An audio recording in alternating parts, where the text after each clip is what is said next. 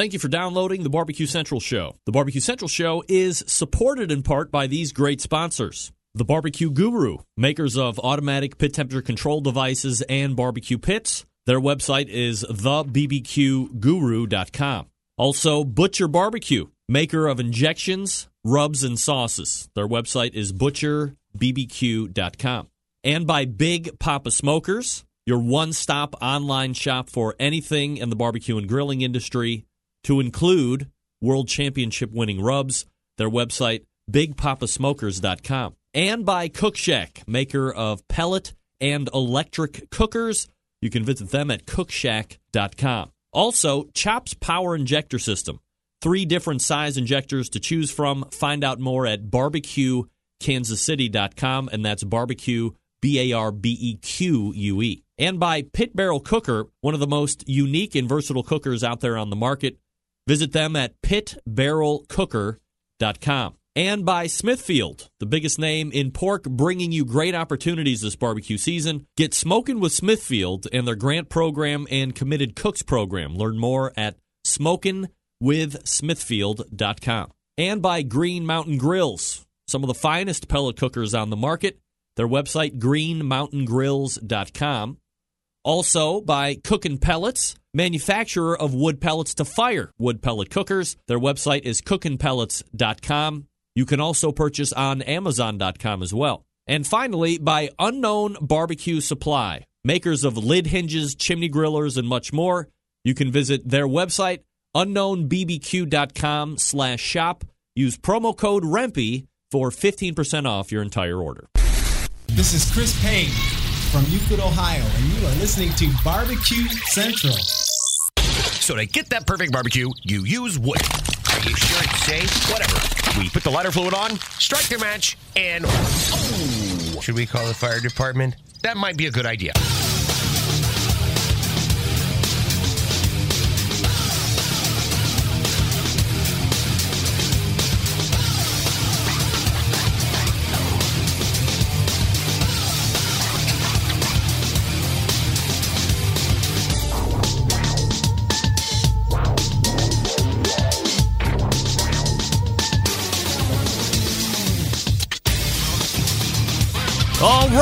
Good evening and welcome to the really big barbecue central show.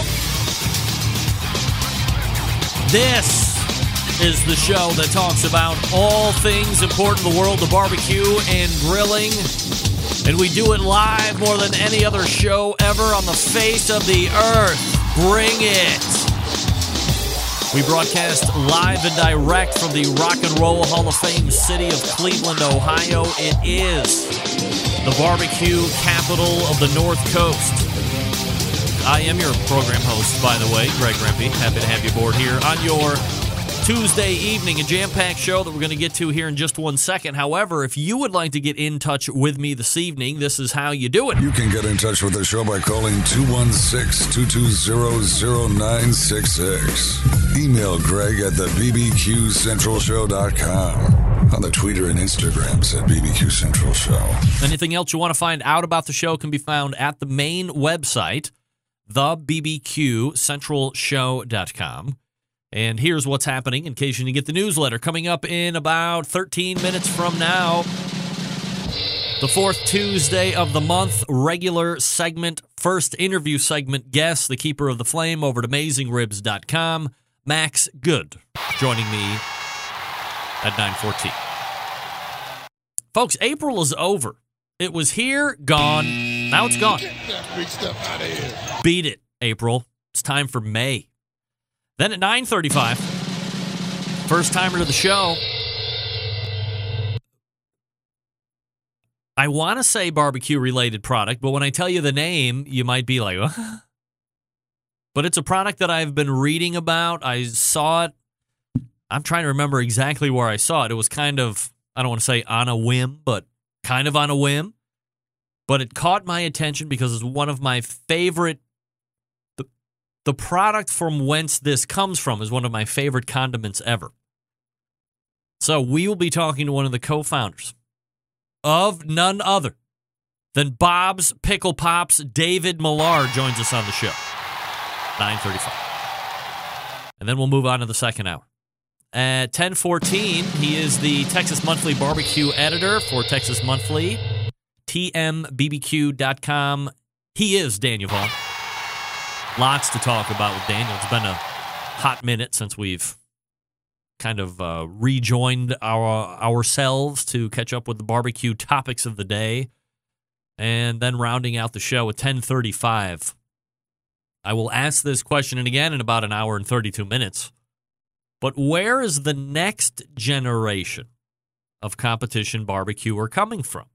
Sure, there's a lot of these old dudes that are around right now that have been racing around for the last 15 and 20 years. New people coming in all the time, but I'm talking about the literal youth of America. Where are the next competitors coming from? Well, I've lined up an interview with one of those people. I think fresh out of high school and the pitmaster of Stewie Magoo's barbecue team, Ty Miller, will be joining us. I get that right? Yeah, Stewie Magoo's barbecue. That's he's the pitmaster of Stewie Magoo's. So that's what you got. Max Good, David Millar, what? David Millar, Daniel Vaughn, Ty Miller. Your guest lineup for this evening. 216 220 0966. Greg at the BBQCentralShow.com. All right, folks, everybody knows the show is on. If you're listening and or watching, do me a solid and get on the social media type platforms and send them these addresses. The BBQCentralShow.com is where you get the show audio when it's live Tuesdays and then repeats throughout the week of shows all the way six years ago. They're on rotation now. Well, maybe like three years ago. And this is how it plays out. So, tomorrow, for a straight 24 hour set, you will hear this live show Tuesday, which is the 25th, will be played time after time after time for 24 hours straight tomorrow. And then after that, all of the show archives will be played in some type of a random guess fashion that's worked on a algorithm of some sort, whatever. So, be sure to check that out if you're bored, if you're driving down the road, you have nothing better to listen to go to my website, click on the Listen Live Now button. And if you're not, if you're getting it between 9 and 11 on Tuesday night, you're hearing the live show, unless something has come up tragically where I'm not able to do it, which is very rare. Otherwise, Wednesday through Tuesday until 9, you get repeats of past shows. That's great. You can also find this live show at OutdoorCookingChannel.com, the longtime video syndication partner of this show. You can also find it on Roku. You can also find it on video through facebook.com slash BBQ Central Show, which is where the archive of video is also located. So that's great. Those are all the ways to get it. Of course, most of you get it through the podcast download, and you could subscribe to that show through iTunes as well or any podcast directory. Just search BBQ Central Show, hit subscribe, and we're off and running. So that's how you do it. Let's get a groundswell of fans, live fans on the show tonight, if you can. Help me out. All right. A lot of you were sending me emails throughout the week saying, oh, we loved hearing about the volleyball excursion in Philadelphia. We loved how you told us that Philadelphia literally reeks downtown, like stinks in an olfactory sense. Not that it's bad, because it was good. And a lot of you knew I was heading back out to Kansas City this past weekend to try our hand at the last national qualifier. So here's the breakdown of Kansas City Kansas City, Missouri, via Cleveland, connecting through Midway, getting into MCI. Land Thursday around 7:45, 8 p.m. Hit the hotel. It's the Courtyard at 16th in Baltimore. Trying to figure out something for dinner, and we go over to Anton's, and I'll get in that here in a second. But just from an olfactory emanation standpoint, Kansas City, Missouri, the opposite of Philly in regards to the real stench that lingers in the air. Instead, a mix of fresh air and wood smoke that permeate the Kansas City, Missouri landscape, which was quickly noticed by my oldest daughter, Bobby. That's why we were there. It was just me and her. So we stepped out of the courtyard, hit up Anton's butcher shop for a bit after, uh, sorry, for a bite after we had arrived. And what ensued at Anton's was really one of the best steaks I have ever had anywhere, and that includes my backyard. It is a concept restaurant that is quickly growing in popularity, especially here in the Cleveland area. It's a taller building, but it's located there uh, to eat and to go in, you know, right from street level. But they have a full service butcher shop on one side, they have a restaurant on the other. You can go right through, it's all connected. They actually have a butchery down in the basement of the building. According to the server, they bring in three live, I'm sorry, they bring in three animals during the course of the week that they butcher down and then use during the course of the week. So super fresh. Not always prime, but really great meat. So, of course, I'm ribeye guy. Suggested to my daughter the 14 ounce ribeye. Then you have two options grass fed or grain fed. Then you have an additional two options as the way it is as far as aging, or you can opt for the 28 day dry aged steak. Option for all steak cuts, by the way. So we opt for 14 ounce, grain fed, 28 day, dry aged. And this thing, I thought in the beginning that the lady was overselling and disappointment was starting to potentially build in.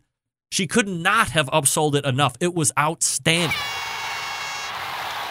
Here's my plea to you if you are going for business and the company will pick it up, and you're in Kansas City and you don't want the barbecue, which I'll get into here in a second, Anton's Steak Restaurant is a must go destination.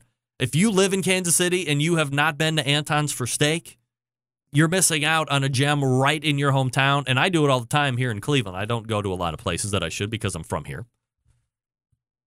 But I am just here to tell you that Anton's steak was top three steak I have ever had, period. Ever. So if you're going to go to Kansas City and you like steak, and who doesn't, you want to go. Uh, Jeff is asking me better than your Snake River Farm tomahawk on the Art Flame. Uh, definitely comparable. If I'm being honest, definitely comparable. Right up there. This was this was beyond expectation. Let's say it like that. Speaking of beyond expectation, let me quickly talk to you about the pit barrel cooker. Gang, pulling the trigger on a new cooker can be nerve wracking sometimes. Temperature control, fire management, what woods to buy, who needs the hassle? But I strongly suggest the pit barrel cooker. The pit barrel makes cooking simple and fun, and it just might be the most unique, versatile, and easy to use cooker available on the market today. Imagine a single cooker that will be able to turn out great traditional barbecue meats like briskets, pork shoulders, and ribs while also being able to ramp up in temp to do those burgers, chicken wings, and hot dogs. The versatility, of course, thanks to its hook and hang method. So it's kind of acting like a stationary rotisserie because it places food right in the center of the heat. It's ready to go. Well, that's not right. It's ready to go wherever you are. Fully portable, fits in the back of most trucks, vans, and SUVs. All the accessories you want rubs, unique removable ash pans, pit grips, turkey hangers, beer koozie, hinged grill grates, coffee mugs, custom sized charcoal chimneys, the brand new stainless steel rub shakers that just came out. Those things are great looking. Can't wait to use those this coming weekend. And the best part for $2.99, the pit barrel comes fully assembled, ready to cook on, ships right to your door for free. Not only does the cooker ship free, but with so few returns, everything they sell ships for free to the lower 48. No promo code, no coupon needed. Don't take my word for it. Folks at AmazingRibs.com, and you'll hear it probably next segment, has been in their gold division. Not once, not twice, not three times, but four times in a row now, just released. They're running out of good things to say about the simple, affordable smoker. There's nothing else like it on the market. That's what Amazing Ribs says. Head on over to pitbarrelcooker.com, see what everybody's talking about, and be sure to check out their collection of short how to videos. Then pick up one or two for yourself. Call 502 228 1222. That's 502 228 1222. And yes, they will actually talk to you find out what great customer service is all about. Pitbarrelcooker.com. That's pitbarrelcooker.com. And we are back with Max Good, the keeper of the flame from AmazingRibs.com. By the way, if Todd Johns or Joe Pierce are listening, your review coming up towards 10 o'clock. I didn't forget about my barbecue folk that hooked me the hell up in Kansas City. All right, we're back right after this.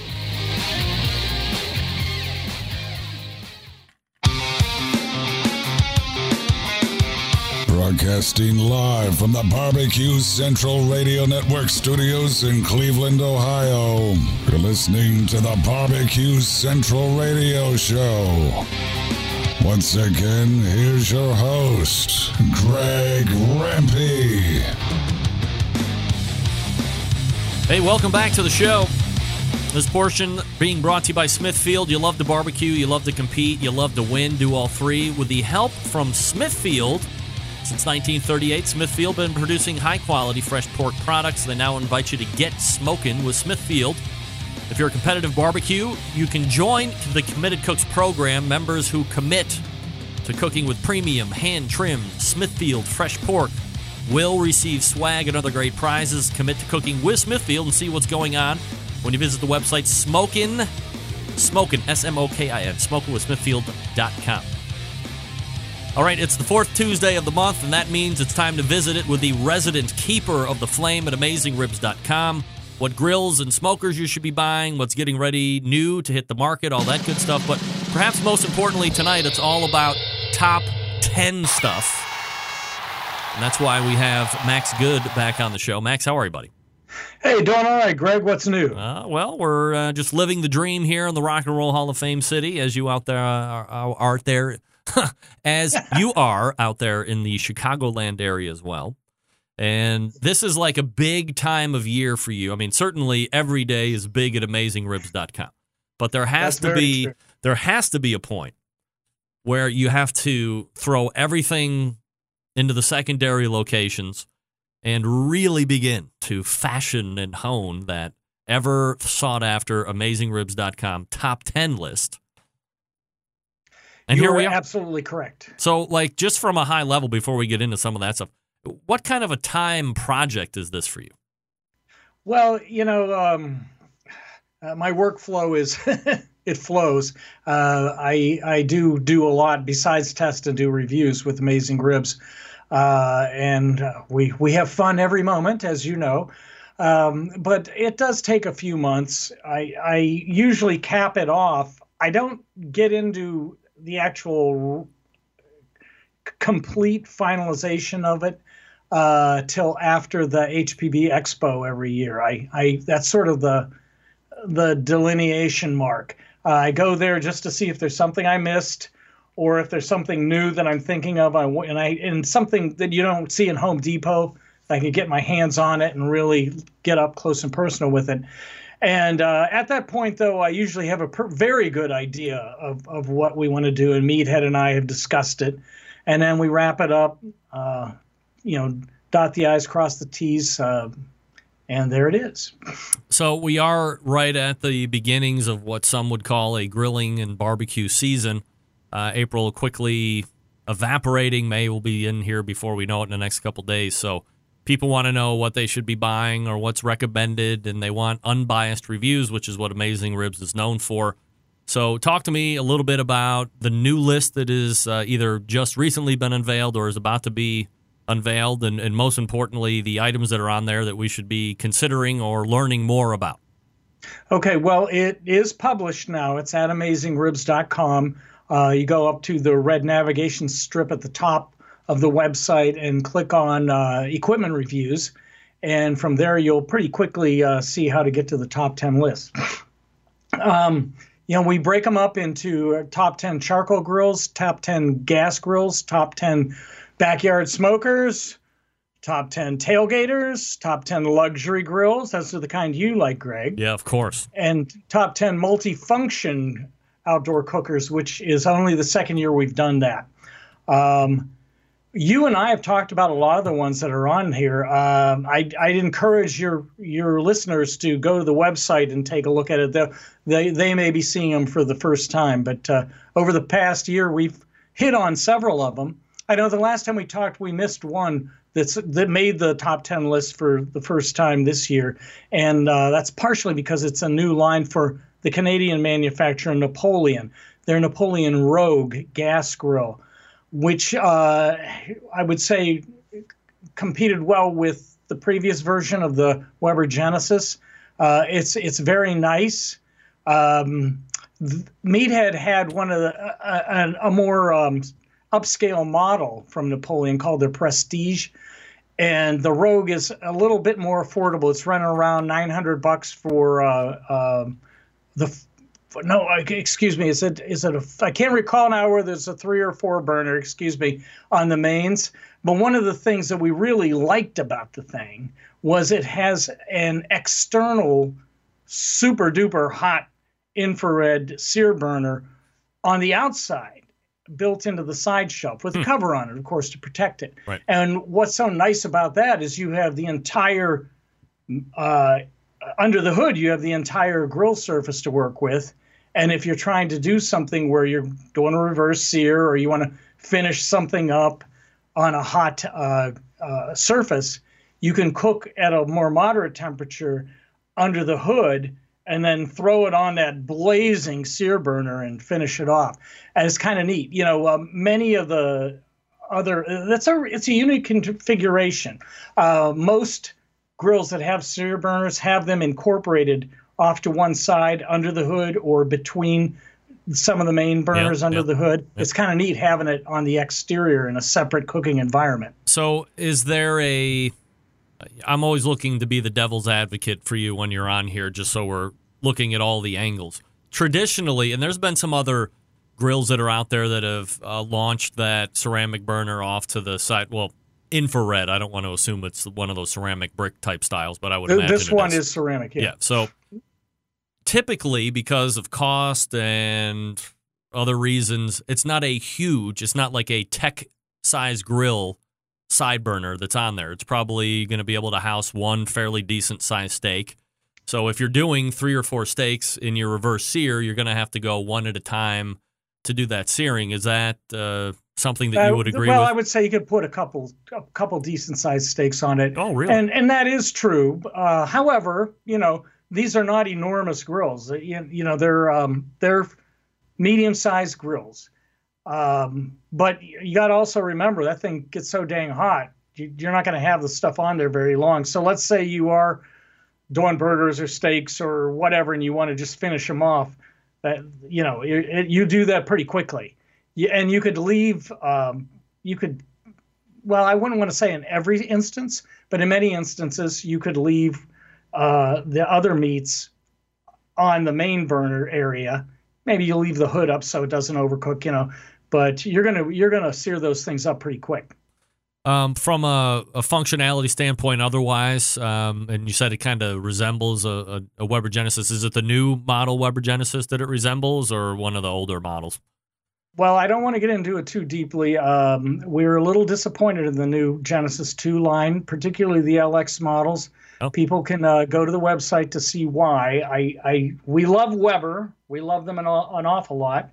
Um, and uh, I guess perhaps we we have high expectations of everything they do, and we feel they fell a little short with uh, with this new line, particularly since Genesis had been so popular. You'd you'd think um, that we wouldn't be in this situation, and I must say that we're not alone in in having this uh, view of the new line. So, refresh me if you could. The Genesis kind of uh, expanded how many uh, burner well, off? Nice was it thing. burner that's offerings? Nice, Genesis right? previously was only offered in three main burners, right. but they did have uh, different configurations, and some models offered sear burners, which we think are very important for gas. Most gas grills, most gas grills cannot achieve high searing temperatures without some assistance. With grill grates, grill grates will help. Um, sear burners are are wonderful. We highly recommend them for gas grills, unless you have a super duper super powered gas grill that can do it without sear burners. Um, and again, I don't want to slam Weber. They make great stuff. The things these Genesis 2 models are built beautifully. They have Weber's customer service and warranties, which are the best in the business. But in particularly with the LX model that's supposed to achieve high searing temperatures, they do it with some smoke and mirrors, which is kind of it's it's just a not not you're, that great. You're allowed Uh, to say know, it. You can lot- just say it. Nobody listens to the uh, show. a lot Max, of people, a lot of people. It, here's what it is: they have slightly higher powered burners than their standard Genesis 2 line. Uh, and they say, well, these these this the Genesis 2 LX has a high plus setting. All it is is a little graphic on the control knob. So once you go from low to medium to high, you go another inch and it's high plus. Everybody's comparing it to Spinal Tap with the guitar ampli- amplifiers that to went to 12. 11 Yeah, right. um, you know, and it doesn't get that hot. And they don't offer sear burners. The previous line, you could cost a lot less, I must add too, which is another big factor here. They're quite a bit less money. Even they had two lines. They had the standard Genesis and the EP series, which was very much an upgrade from the standard is. Yep. Uh, now the Genesis 2 has their standard, and the LX, there's some similarities in uh, between uh, the, the previous models and the, and these new ones, but they do not offer any sear burners with the LX model or the standard one, um, and the prices are are considerably higher than the previous iteration. So this is something that we um, uh, question. But yes, the idea that they come in two, three, four, and six burner configurations is appealing.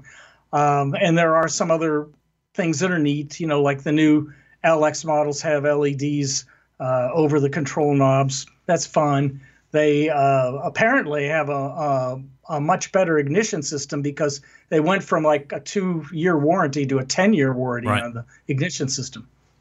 Go ahead, Greg. You look like you're ready to jump in. Uh, No, I was just going to say. So, there, I mean, there's some aesthetic stuff that I guess if you had your druthers, if if it was Max Goods Weber's, then you would remove some of the aesthetic stuff and make sure that it was performing from a gut standpoint to, I guess, where the expectation might be versus. Well, it sounds we- like you guys are being a little let down from uh, from a performance standpoint, uh, and and well and, and well you should. Um, but there are some uh, value adds that might kind of raise it up a little bit and make you feel a little bit better about it. Well, uh, there's much to like about just about everything Weber makes, uh, but we did expect more uh, when they. This was a big deal for them, and they're Sure. they're pulling Yeah, out all the stops promoting it too. Right. Uh, we'll see what happens.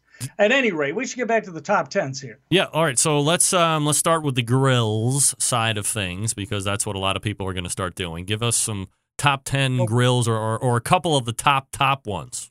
we talked about um, uh, one of the biggest things this year that we liked was the new portable kitchen PK360 charcoal grill. And Yeah. We discussed that last time I was on your show. Um, it's just wonderful. It's a cast aluminum uh, grill. Uh, the basic uh, s- design has been around since 1952.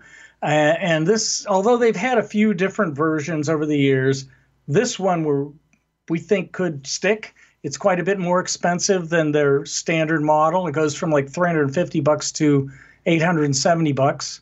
Uh, but it sure is beautiful, Greg. Um, what else? What else? Uh, what else is new? Um, ba- ba- ba- ba- ba- ba- ba- ba. we on our portable ones, we added a few new ones this year. The can cooker, which is a, a, a affordable can. It's uh, it was based off of a an affordable can. All right, uh, it, they people used to take these dairy pails. They're, you know, re, you know how they they looked like this. Yep. They had like this hourglass figure, and um, if they're out laborers working in the field, whatever. They'd throw a bunch of meat and potatoes and vegetables and things into them, set them on a campfire, and it would basically steam. Uh, and that's what this thing does. It's 90 bucks. It's really neat. It's great for, let's say you could, if you're tailgating and you make your favorite chili or something, you could throw it in there and just heat, heat it up on anything. You heat it up on a gas grill or a fire.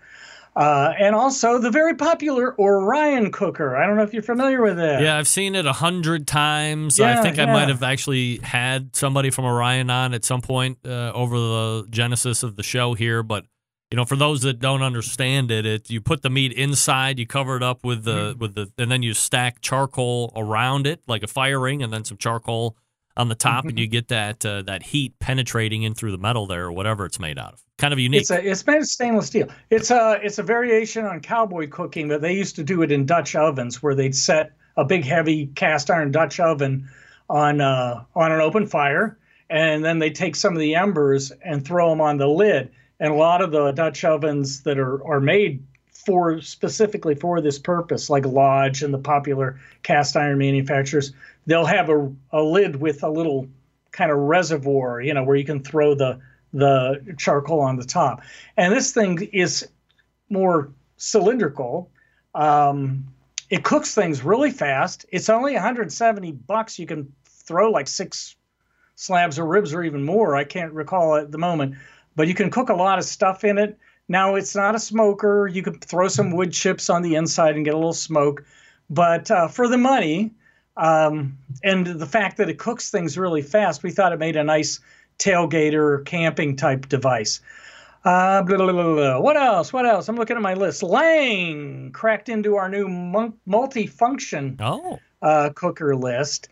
And Meathead and I had a debate about this one because last year we said we don't want to include the, everybody goes to Home Depot and all, and you see these side by side things. They have a really cheap Yes, gas grill correct. bolted to a really cheap Charcoal. charcoal, grill, and Right. sometimes they'll have a little offset firebox on it. Which is and we said last year we said we're not going to include any of these. right.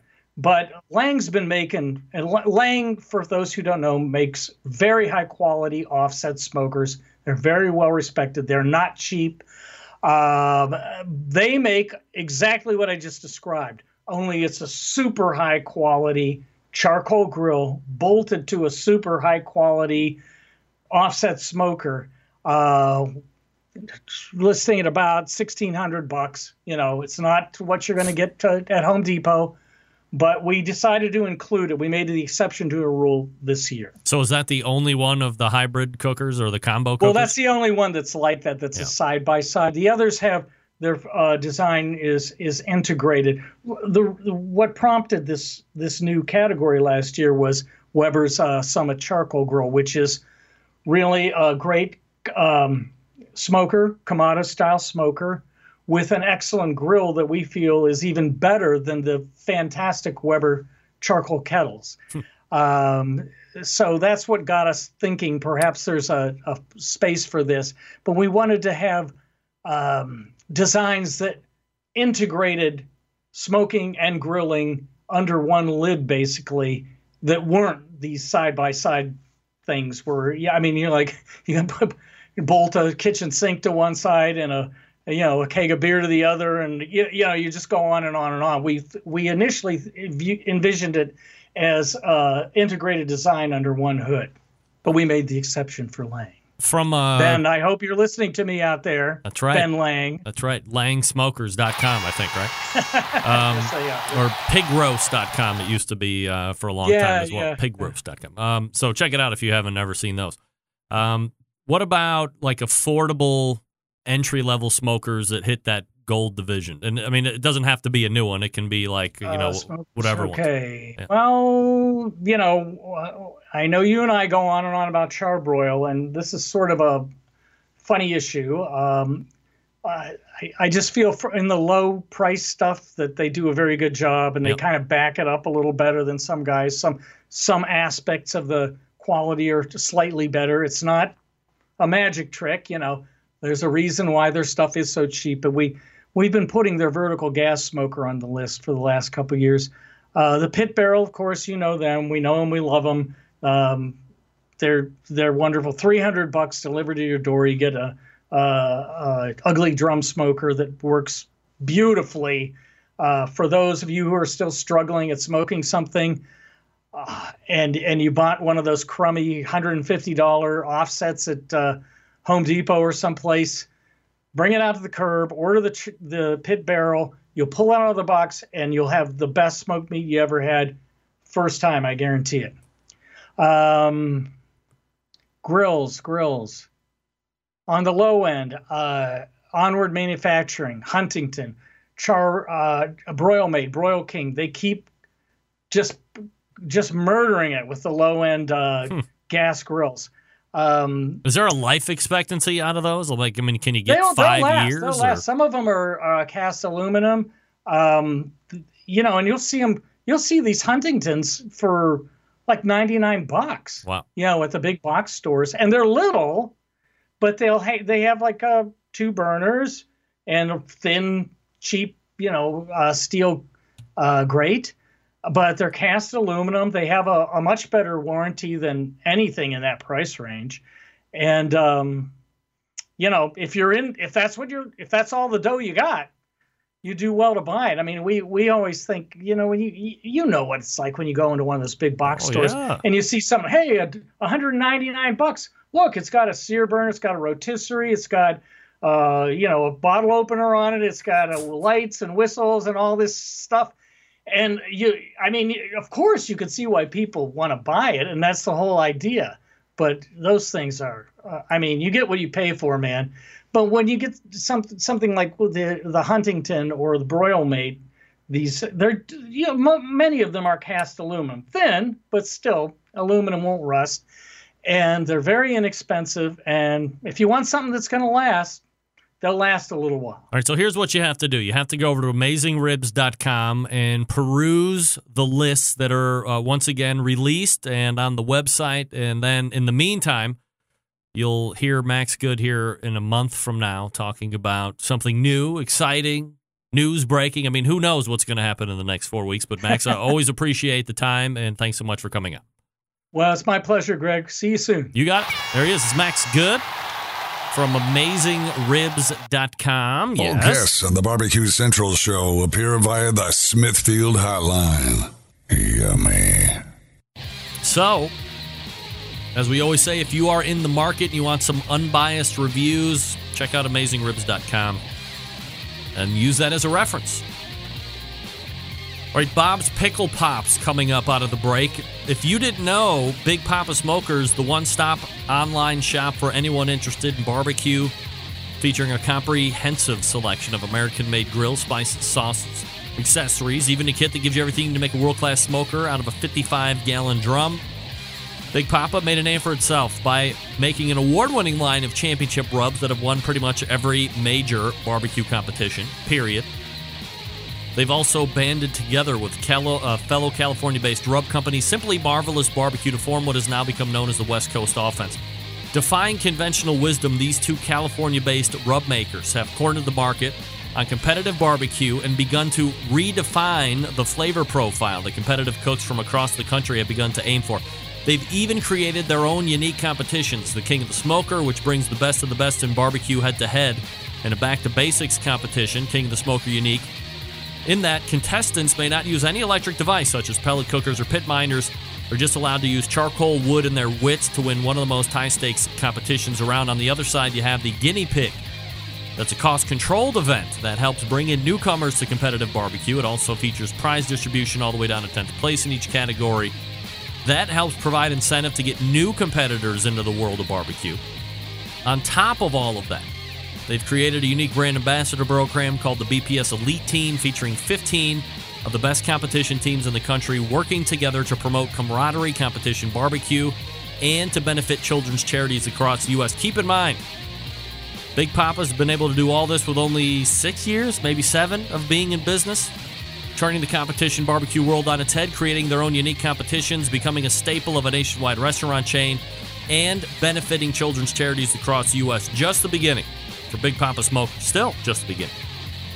BigPapaSmokers.com. That's BigPapaSmokers.com. And we are back with David Millar right after this. Stick around. We will be right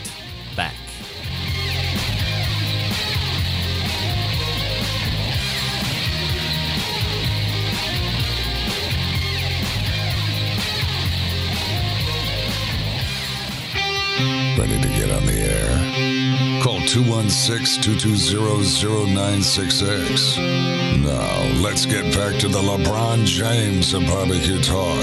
Greg Rempe.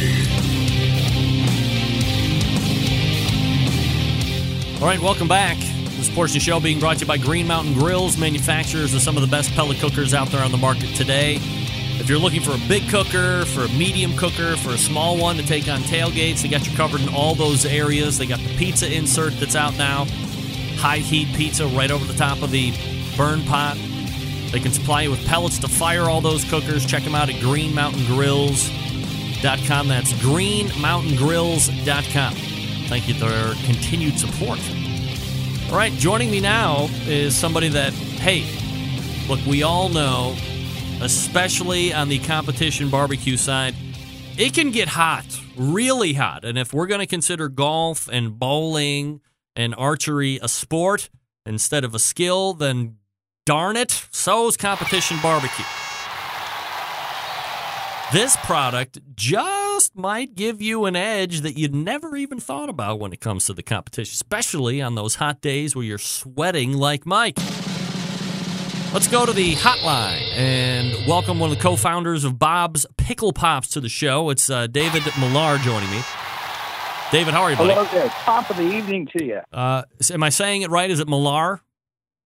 Yes, it is. Oh, Correct. good. I've got that right. Very. Uh, I'm very nervous about last names because everybody gets mine wrong, and it's very easy to say. So always try to do that right, right off the top. All right, uh, David. Before we get into Bob's Pickle Pops, uh, maybe we could have a little chance to know you uh, both personally, obviously professionally. Uh, we we kind of know what you're doing, but were you doing anything prior to the Bob's Pickle Pop stubs?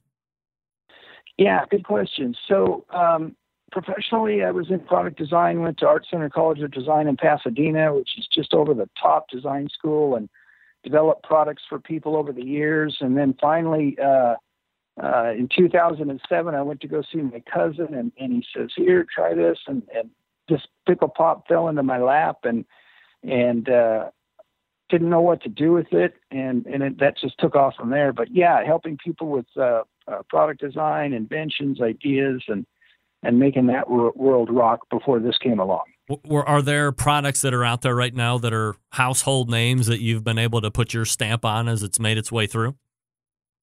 Actually, my, my I'm so focused on this right now, I, I can't even think about that. But uh, yeah, there are. Absolutely, David Millar joining me here on the show. Uh, the website, by the way, bobspicklepops.com, if you want to check it out. If you've never heard about it, um, do yourself a favor and uh, review while we are talking with top men here at Bob's Pickle Pops.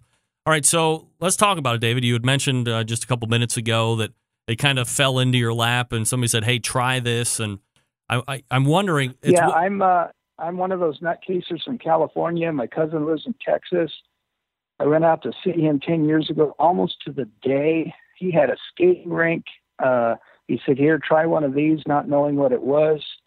Tried it, fell in love with it, and uh, he said, "What do you think of the name Pickle Sickle?" And it just made me laugh, I couldn't get it out of my head. And they said, "What's going on here?" He says, "People have been selling these for 20 years in the South, from Texas all the way to to Florida and, and, and up a little ways." He says the hot, humid heat just causes people to to crave salty, refreshing things, unlike the rest of the country.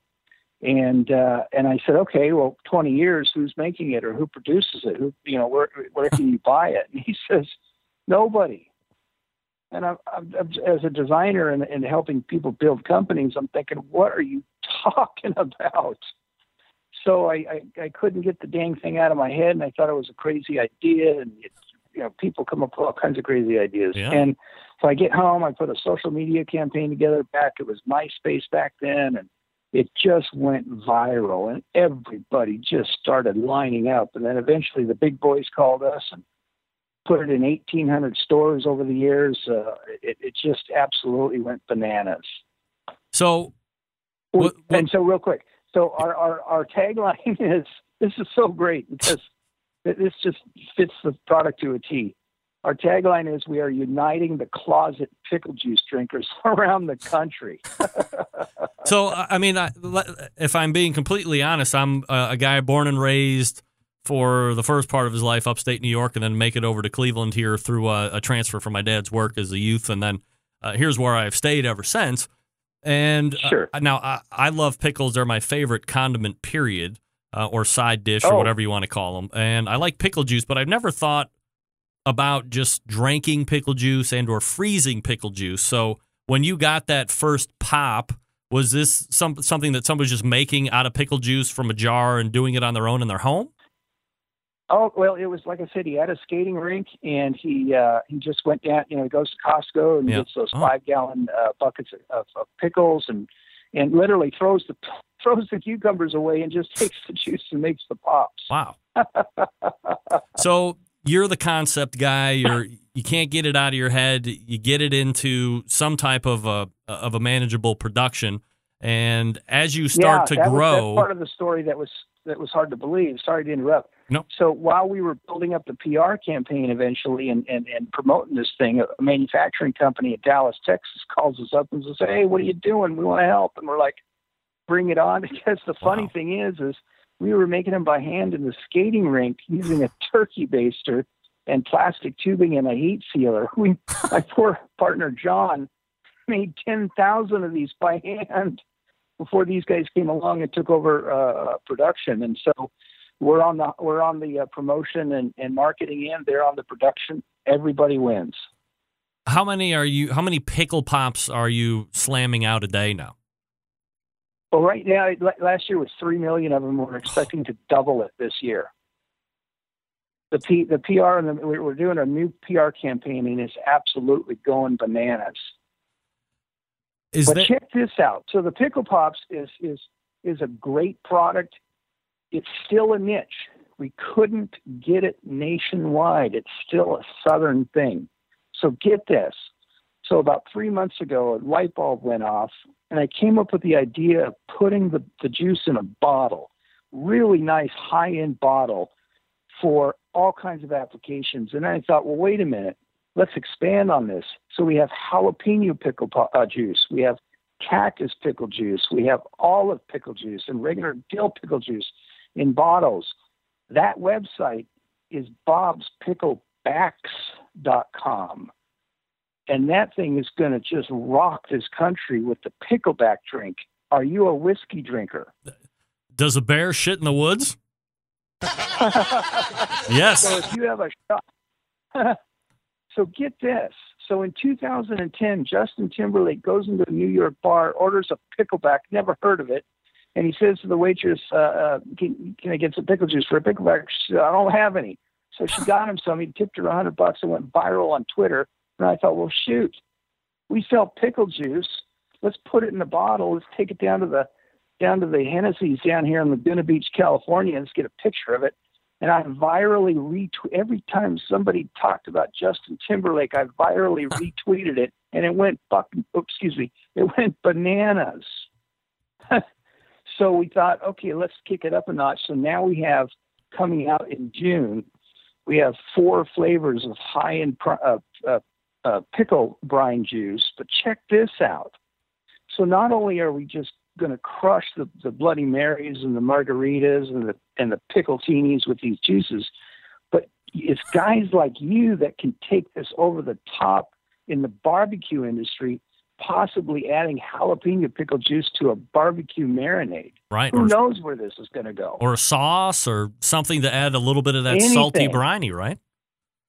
Yeah, and the Wow. cactus, and and if you go to our um, Facebook page and and our um, uh, tw- uh, yeah our Facebook page mainly, I went down to a whiskey bar down here in Newport Beach, California, and I set the four bottles on the counter, and the people are just coming to me, going, "What are you doing?" And I got video and pictures of a couple of people at this whiskey bar. That the one guy Ian on the video, this is too cool because he just wrote off pickle uh, picklebacks. He just he just couldn't stomach it, and, and so he took a swig of that thing and he goes, "This is friggin' delicious." So yeah, I'm enthusiastic, and yeah, it's my product, but it is a blast introducing pickle juice to the American public in a way that nobody has ever done it. Every bar owner knows what a pickleback is these days.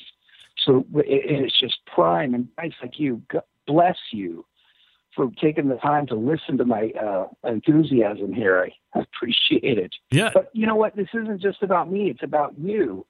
I'd love to send you four bottles of juice and you just go at it with marinades or whatever and have a blast. Yeah, that's awesome.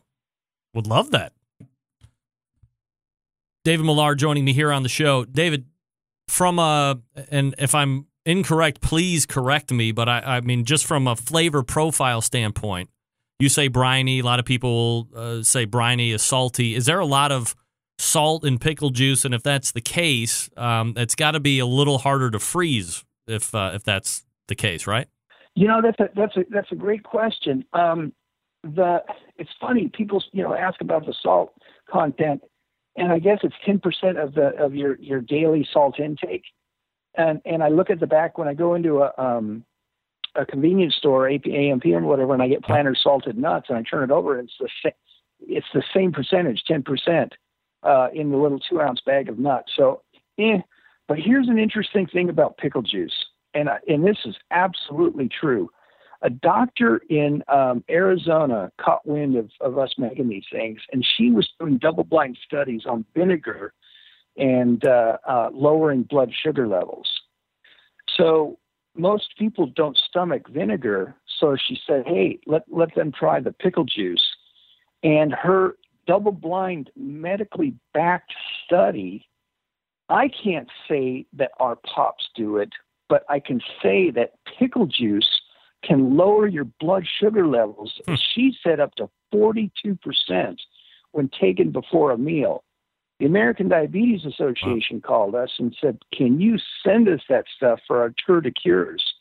Now, now, now the cycling industry and the and the runner industry is going nuts because not only is it helping blood sugar levels, but come to find out, these guys when they cramp up, they're turning to pickle juice hmm. to, to to get rid of cramps and, and and winning races all because of pickle juice. So it's crazy. And there's no problem freezing it, correct? You can put them in, have pickle pop like icicles, uh, or you can drink it as a they're in juice. a plastic tube like an otter pop, and you lay it down in the freezer, and it freezes up. We put xanthan gum in it to create a beautiful texture, so you're not you're not sucking on a, an ice cube. It, it, the texture is absolutely perfect. But what's cool about them is, no pun intended, is, is you could eat them frozen or unfrozen. So yeah, Um, crazy. So you're helping sports. It's a and the athlete. There's p- potentially a connection in as far as blood sugar uh, and, and medically double back studies there to prove that. Are you? Right. I mean, every day, are you surprised that pickle juice is gaining more and more? I mean, I'm thinking to myself, I'm going to do a segment on a barbecue show with a guy that has this thing called Bob's Pickle Pops. And how many people are going to be like, wow, this is unbelievable? Like, can you even pull more than three minutes worth of talk on here? And we're almost through 12 minutes here. Are you surprised every Oh, day sorry. at the. I, I uh, oh, no, no. I mean, this is exactly what we have planned out here for. But uh, are you surprised every day when you get up that the pickle juice is continuing to gain momentum and popularity each day? Oh, it's insane. We were written up in Forbes uh, a, a month or two ago. I, I get an email from a guy that says, "Hey, you were on Chopped Junior." I'm like, "What are you talking about?" He said, "Yeah, I, I want to find out more about pickle pops." And, and so I, my wife recorded it, and I looked at it, and they used our pickle pops uh, as a as a recipe ingredient for the kids to to make these recipes. And Amanda Freitag was loving it. She was gushing about the the the, the taste of our of our pops. Um, I just got an email today saying that Oprah magazine wants uh, wants some pops. Uh, Costco, 8.7 million members. They're just they love it. They want to do an article on us. It's just I, I, I I'm just like beside myself. You know, it's funny. In, this is so funny. In 2007, when I created this, there was a lot of resistance in the media. And when you're one step, when you're two steps ahead of everybody else, you're a crackpot. Right. Now we're one step ahead of everybody else and we're geniuses. And that is hysterical. 10 years later, you go from crackpot to genius. Uh, David, uh, 25. know. you know, my, my wife has claimed that, that over for years, but you know, Of course. So um, I got about 35 seconds left here, David. From where Oh, you were in, Yeah, in 2007 and where we are in 2017, like what's what's the next kind of short term to, to long term goal that you'd like to see happen with Bob's Pickle Pops? Well, with this with this new line of product uh, products, this these Bob's Picklebacks.com, um, we're just going to go from we're we're going to go ten times in the next couple of years. Uh, There is no resistance from anybody. Yeah. This thing is absolutely going to explode. We're you know it's kind of like when you go into Bevmo and you see Rose's lime juice, right? They're the only game in town. Mhm. My goal with this company we all we are we don't have we don't have a cucumber in sight. We are pickle juice only. Our goal is to be on every store shelf in every store in the country as the pickle juice choice for everything. That's the goal. Got to do it. I think you It's can. guys like you that are blessing us, so thank you. You got it. It's uh, And David we, will, Millar. and we will get those pops and the juice to you. I appreciate, it. Yeah, it's uh, David Millar. He's co-founder of Bob's Pickle Pops. And again, the website is bobspicklepops.com. And what's the pickleback uh, website again there, David? Yeah, Bob. Sorry, Bob's Picklebacks.com, plural. Plural. Bob's, yeah, Bob's Picklebacks. Picklebacks. All right. Uh, David, really appreciate the time on the show here tonight and continued success, my man. I really appreciate it. Yeah, thanks. Uh, thanks for indulging me. I appreciate it. You got it. there he is, David Millar. Wow. My, my man is shot out of a cannon, and I am fully on board. All guests on the Barbecue Central show appear via the Smithfield Hotline. Yummy. So the question is this, Centralites. If you're like a southeast or he's obviously southwest, have you ever had pickle juice pops or pickle pops? Have you ever had that? I've never heard of it. Just rolled over one day in a like a Google alert or, or something along those lines. I don't know. Has anybody ever had one? I want to know. All right, folks, let me talk to you quickly about the longest running sponsor of the show in Warminster, Pennsylvania, the Barbecue Guru. Automatic pit temperature control devices, folks. That's what they do here. First company that ever did it. They created this technology, so don't buy from anybody else. Stay here. They know what they're doing. I don't get into the minutia of how they work, but if you could, use your imagination and imagine a product that allows you to set your pit temperature and one set keeps it running at that temperature all the way through the cook. Sound too good to be true? It's not. It's real life. And you can take advantage of this technology right today. Because maybe you're a busy working professional, or perhaps you're constantly on run with kids doing errands. You don't have the time to set around and throw logs and do all that other stuff. I get it.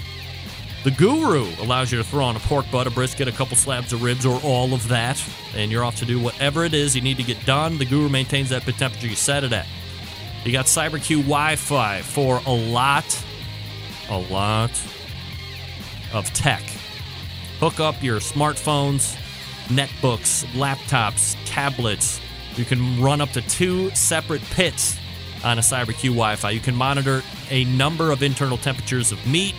You can make all the adjustments for your connected device. You never even have to get out of bed anymore if you don't want to. You have Party Q as well, about 130 bucks. Easiest point of entry and pit temperature control device. Self-contained package runs on AA batteries and can go from one cooker to the next. No problem. If you're in the market for a cook, try the shotgun oven. It accommodates all of the barbecue guru pit temperature control devices. Incredibly insulated, holds a ton of meat. You're going to love it. So do this. Go to the website, bbqguru.com. Check out their products. If you have any questions about what to order, call them. Don't guess. Call and ask questions. 800 288 Guru. They will make sure you're outfitted with exactly what you need to get you up and running right out of the box. 800 288 Guru. Or visit bbqguru.com. Continues to be a breakthrough in barbecue technology. We're back to wrap the first hour right after this. Stick around, be right back.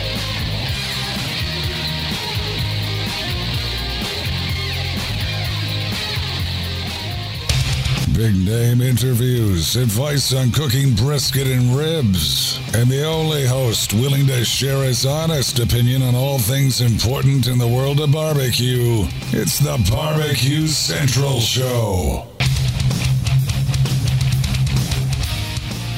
Welcome back. This portion of the show being brought to you by cookingpellets.com, your number one source for quality wood pellets for all of your pellet driven cookers. Visit cookingpellets.com for more information or to purchase. You can also visit amazon.com to purchase as well. Download the Cooking Pellets app. That's right, they have an app. There's an app for that. There is. Cookingpellets.com. Download it. It's free. Centralites love free. I don't know if you picked that up in the interview, but if it's free, it's me, Pickle Juice Pops, and Pickle Back. Has anybody had a. So it seems that not a lot of people have ever had a pickle pop. But you guys are drinkers just like me. Or as I say, raging alcoholics. Has anybody had a pickleback cocktail? Justin Timberlake drinks pickleback cocktails.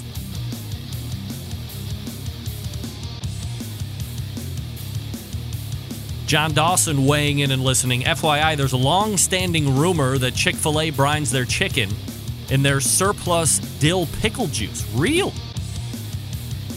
I didn't know that. John Dawson also weighing in via the Max Good segment. Remps, I'd like to propose a new nickname for Max Good. Max Grill Room.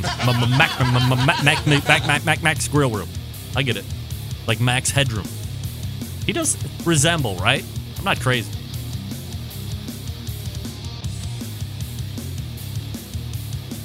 All right, I'm getting pickle pops and pickleback juice. Am I going to put that in whiskey? I love my whiskey. I'll try it probably. I mean, if Justin Timberlake is doing it, who am I to say no?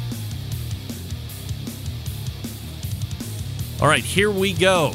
Stepping away from the first hour, only to reload for the second hour. We'll probably have a little bit more pickle talk. A lot of people here in the instant chat never tried it yet. Pickle Bob's Pops.com and Bob's Pickleback.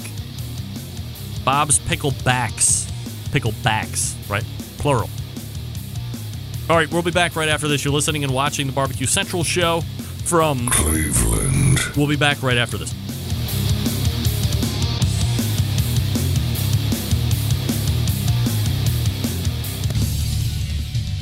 This is Scott Greenya from Fairfax, Vermont, also known as Scotty DeQ, and you're listening to the Barbecue Central Show.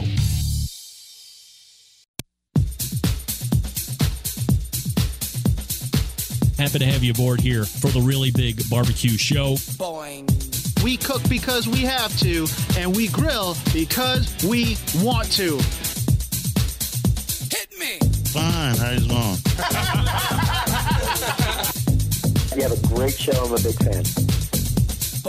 So what what what seems to be the problem here? This man looks like he's dead and he's in the in the crackle. Charbono. It's all about the Charbono, dude. Succulent fish. What? He ate 54 wieners. Now listen, Lavernius, shut your face. I'm shaking like a dog shit peach seeds. We have top men working on it right now.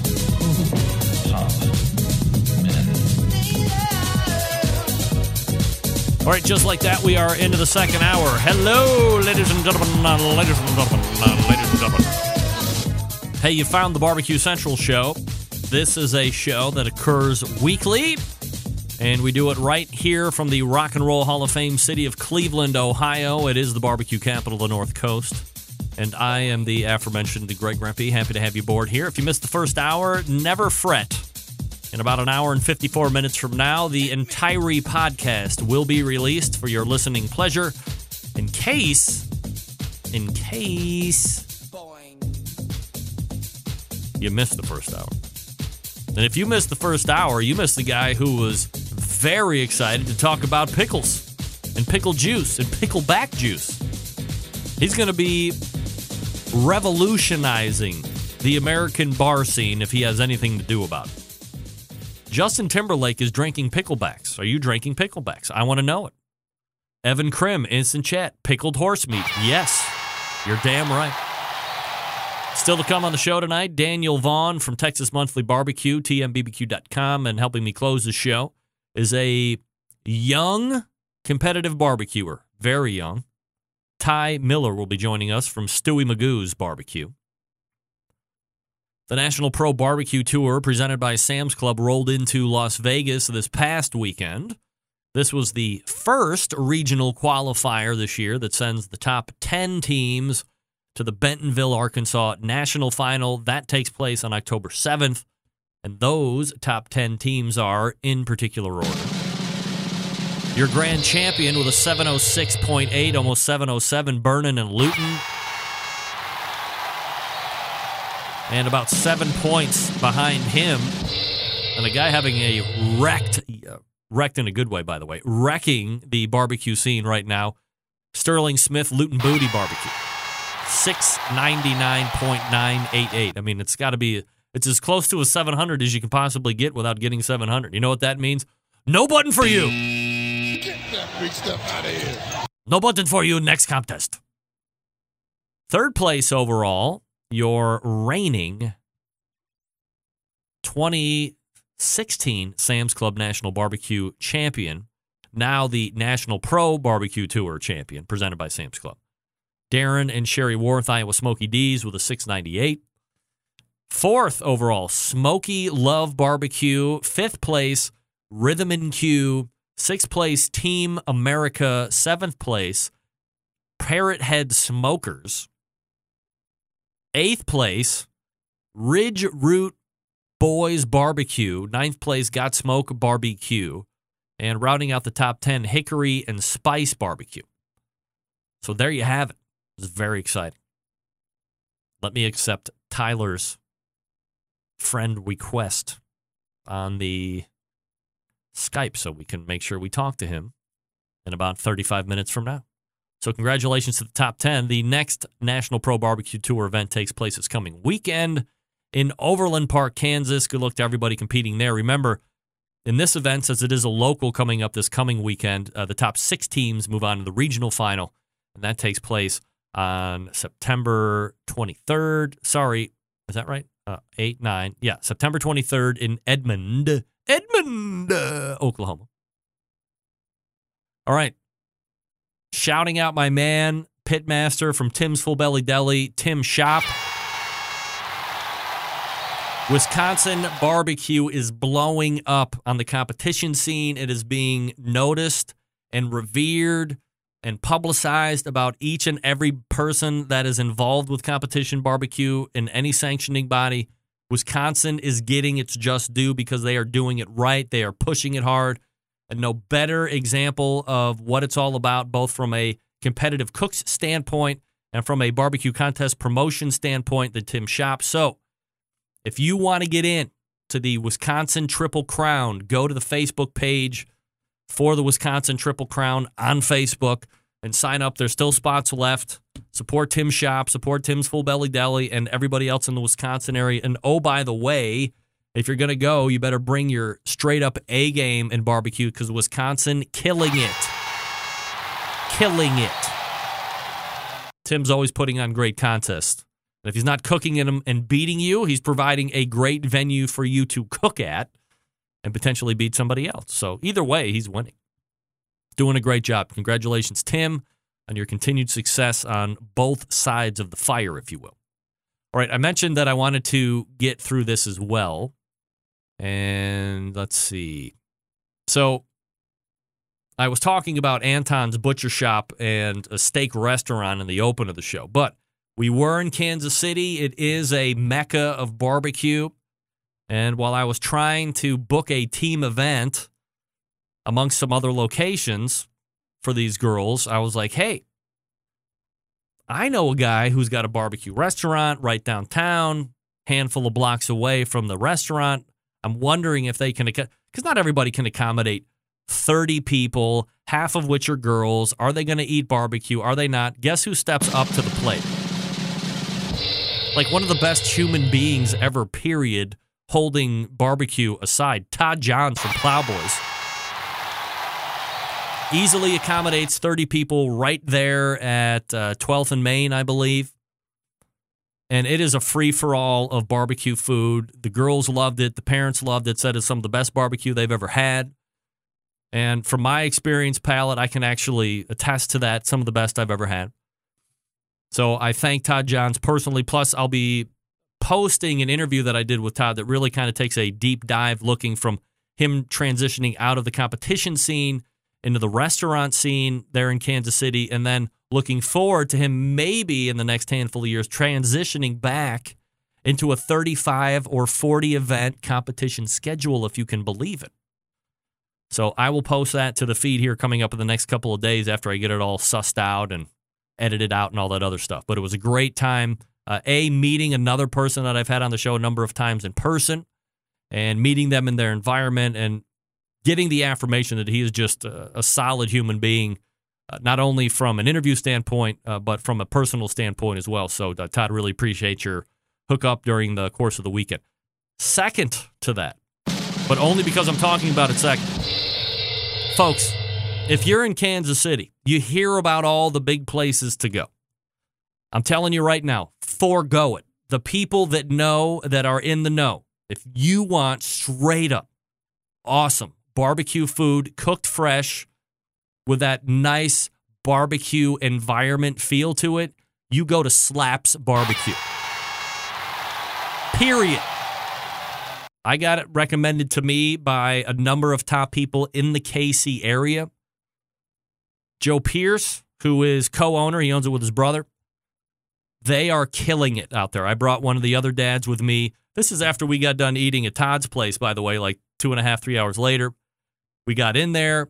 Joe's like, yo, you got to hit up my spot. Would love to see you, uh, meet you in person. We show up around seven o'clock, and the trays of food start coming out. If you follow me on Facebook, Instagram, and Twitter, you saw the pictures that I put up there. Spare ribs were absolutely off the hook. Perfect bite, great seasoning, not sweet, not too spicy. Just, I mean, just a perfect, perfect tenderness. Great smoke color in those things. And of course, you go to Kansas City, it's all about burn ends, and those burn ends were absolutely magnificent. He actually held them back for me because they usually run out. I mean, I was I was pulling all the big time cards I could possibly pull in order to make sure that I got some of those burn ends saved for me. And then it was the cheese corn and the coleslaw and the hot potato salad and the sandwich uh, that is named after somebody that he named the sandwich after that I can't remember right off the top of my head, but it had burn ends and it had the uh, cheddar jalapeno sausage on it and some lettuce and the three different types of barbecue sauce that he has on the table. The turkey was outstanding. I think Joe was literally trying to kill me on the table. Hope. And I brought uh, a lot of the burn ends and and like four of the ribs back home with me to the hotel room, and I ate them cold the next day. Uh, how good was that? Cold the next day? Spectacular.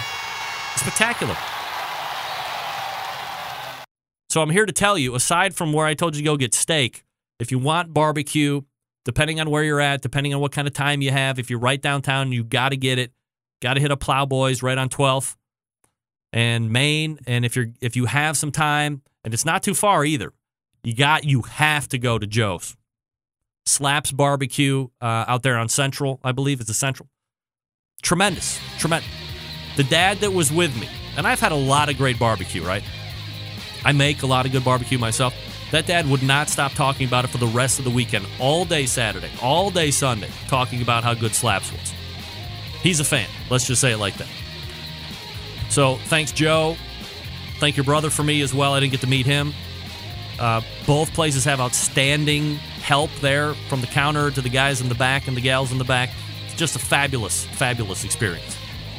I would go back minus the volleyball because, you know, we sucked. All right, folks, let me talk to you quickly about the NBBQA 2015, 2016, 2017 Tool of the Year coming in three awesome sizes the half gallon, the full gallon, and the CHOPS full power injector system. Of course, the first two are holding tanks that you put under pressure. Both have four needles. One's 100 bucks, that's the half gallon, one's 120 bucks.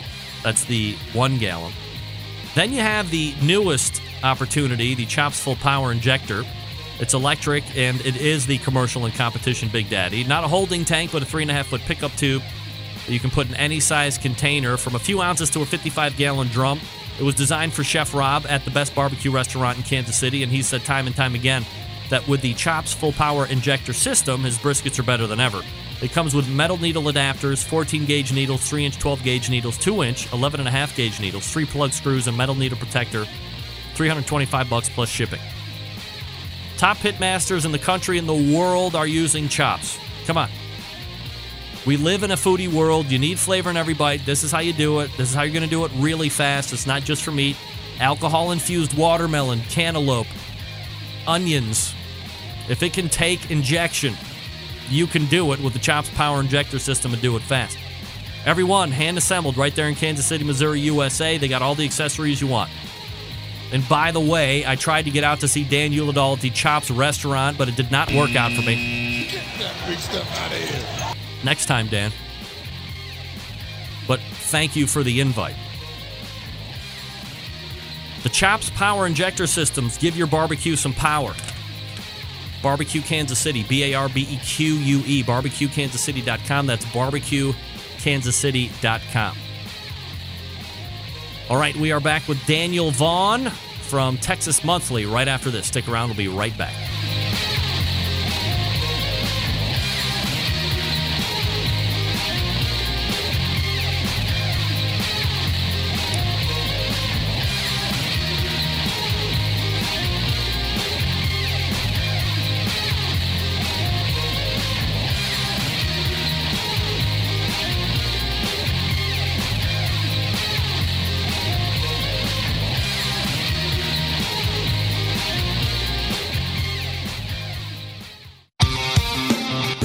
Show giving you a monthly visit from a doctor of barbecue. A man actually named Meathead. The author of a barbecue Bible. Bloggers, reviewers, competitors, and manufacturers by the dozens. It's the Barbecue Central Show. Once again, here's your host, Greg Rempe. Hey, welcome back. This portion of the show being brought to you by Unknown Smoker Accessories, purveyors of made in the USA stainless steel barbecue and smoker lid hinges, barbecue accessory hangers, rocket hot chimney grillers, heavy duty aluminum foil dispensers, To find products from Unknown Smoker Accessories. Keep your gear where it needs to be at arm's length and ready for battle. By the way, the rocket hot chimney grillers are indeed available for sale also at BigPapaSmokers.com. You can still buy all of the items at Unknown Smoker Accessories. That's unknownbbq.com slash shop. That's unknownbbq.com slash shop. So check it out. Everybody, rocket hot chimney grilling is becoming a thing, a real heavy thing, I believe. All right, my first guest in the second hour tonight was the very first full time barbecue editor for a magazine in this country. We also see him on this show from time to time, giving his thoughts on the barbecue world and what's cool and what might be controversial and so on. So let's head to the Smithfield Hotline and welcome back the barbecue editor for Texas Monthly Magazine, Daniel Vaughn, joining me here on the show. Daniel, how are you, buddy? I'm doing great. How are you? Absolutely fabulous, my man. Always appreciate you making time for the show. And I guess before we start, I mean, you're kind of in that southern portion of the country. I mean, I know Texas always loves to be its own situation, but are you familiar with? Uh, we are our own country. Yeah, right. Uh, Self sufficient, all that stuff. Are you familiar with pickle pops? Is that a thing down there? Pickle pops? Pickle pops. Uh, uh, explain pickle pops to me. Well, I guess that uh, As- as a you can- that's as no. You can tell from my answer, no. I have no Well, idea. so I just These had a- those crazy photos of like pickles with peppermint sticks in them that I just that I've been seeing running around here lately. No, I mean it's this. This is more of like an otter pop, but instead of that over sweet red or blue or purple juice, it's pickle juice, and you can freeze it or you just drink it right out of the out of the plastic sleeve. Um, I just had a guy that is co-founder. He's been doing it for ten years, and he's in uh, eighteen thousand stores, and he sold six million or three million pickle pops last year, and it's, it's just wildfire. But he said it's more of a of a southern thing because it's humid and people crave a salty refreshment to cure that thirst. Well, I can't say I've seen that particular uh, item, but I can see why it would sell well around here. Uh, there, a lot of snow cone stands do have dill pickle as a flavor, which they basically just save the pickle juice at the bottom of the jar and add that instead of a sweet syrup, and it actually is uh, quite a nice complement to barbecue. Are you a big pickle guy in general? Yes. Yeah. Uh, pickles, I think, to me are, are they're of course I, I love the flavor, but they're also I think a bit medicinal as well. When you are uh, eating so much fatty meat, eating kind of a crunchy, acidic vegetable on the side uh, between bites is is really helpful. Daniel Vaughn joining me here on the show. TMBBQ.com is the website. You can follow him on the Twitter at BBQ Snob as well. And there's kind That's of right. there's kind of big news uh, for those folks that kind of follow the the barbecue industry, especially the the restaurant side of things down in the Texas world, uh, and that's with uh, Mueller. So, give me up to speed on what the big news is that we should be in the know about. Oh yeah, well uh, John Mueller. Um, it's spelled Mueller, but they they say Meller. Um, but uh, Louie Mueller Barbecue is a famous barbecue joint in Taylor, Texas. Uh, been around for a long, long time, and the family there has gone off in different directions. So uh, uh, Wayne Mueller, the brother, still runs Law Barbecue. His brother uh, John has had several different barbecue joints in Austin, uh, very highly celebrated places. Uh, uh, really helped put Austin barbecue on the map. Uh, but he has had trouble kind of staying in business, shall I say. Um, uh, his first trailer. He went into business with his sister. Um, his sister ended up firing him from the trailer. Uh, he went and opened up his own place um, several months later. Uh, it lasted a few years and then was shut down by the the comptroller for lack of paying sales taxes. Um, so that was about seven months ago, and everybody was wondering if John was going to be back with his with his famous beef ribs. I mean, his smoked beef ribs are fantastic. Uh, of course, the brisket too, but um, everybody was wondering when he was going to be back, and just announced that in Georgetown, Texas, just north of Austin, uh, he was opening up. Uh, actually, some friends of his are opening a barbecue joint. and He's going to be the pit master there, so they'll have a, a preview this weekend um, at the the Red Poppy Festival they have there in Georgetown. So he's going to be cooking barbecue for that, and then the, the trailer called Black Box Barbecue will be open uh, within a few weeks. Do Do you have a lot of contact with with John? Have you talked to him a bunch of times, or what's your relationship with him? Yeah, I talk to John quite a bit. Uh, we text back and forth. Uh, some of it in, uh, some of it's cordial, some of it's not so much. But no, John and I have a good time on Twitter, especially. Uh, he he loves to get back, get on there and poke fun at me, and and I write back at him. So, from a business standpoint, if his sister fires him, if he's had some um, uh, nefarious activities as far as paying taxes and so forth, like, do you give this some type of a of a success ratio that you're counting on, or do you think this one's going to just plant roots and, and run right off the top with success? No, I think this one certainly has a good chance of sticking around. He, uh, I mean, he and the owner uh, both understand the kind of troubles he's had in the past at running the business side. So I think this is probably the best spot that he could hope for. He's uh, got somebody else running the business side, and he's just going to be cooking barbecue for a living. Um, from a from a legal standpoint, or uh, or from a um, barbecue bill standpoint, and we don't usually like to get political on the show unless it's all about the barbecue, and this one is. Uh, there's a, a barbecue bill that passed the Texas House uh, unanimously, but it's controversial. But for those that don't trust their pitmasters, so it seems a little, you know, we're keeping people in the dark here. But uh, give us a little more insight on what this bill is about. Well, yeah, I mean, a, a state like Texas who loves our barbecue so much, we've got we've got barbecue being debated in the in the House. Uh, well, basically, it, it came down to scales and the certification of scales. So the Texas Department of Agriculture decided about a year and a half, two years ago, to start cracking down, um, and they required every uh, any and every barbecue joint in the state who sold their barbecue by weight, which is just about every one of them. If you go in and order a, a pound of brisket, they're going to weigh it up on a scale to uh, pay a certification fee for each of their scales, and then pay every year to have it re-registered. Um, so you know, not a whole lot of barbecue joints had been in compliance really until the last couple of years when uh, the Department of Agriculture kind of cracked down and uh, went all over the state, really writing citations, uh, getting folks to get into compliance. Uh, it seems uh, a few of those folks had the ear of a of a representative and had him put a bill a bill forth to essentially uh, eliminate the need for barbecue joints to have this certification and registration requirement. It essentially was a tax, an extra tax on businesses, is the way I see it. A lot of other folks see it as uh, as this uh, consumer protection that is going away now. And I mean, I guess the way I answer it is if if you trusted what you were buying five years ago, you're really not you're really not doing anything any different this time around.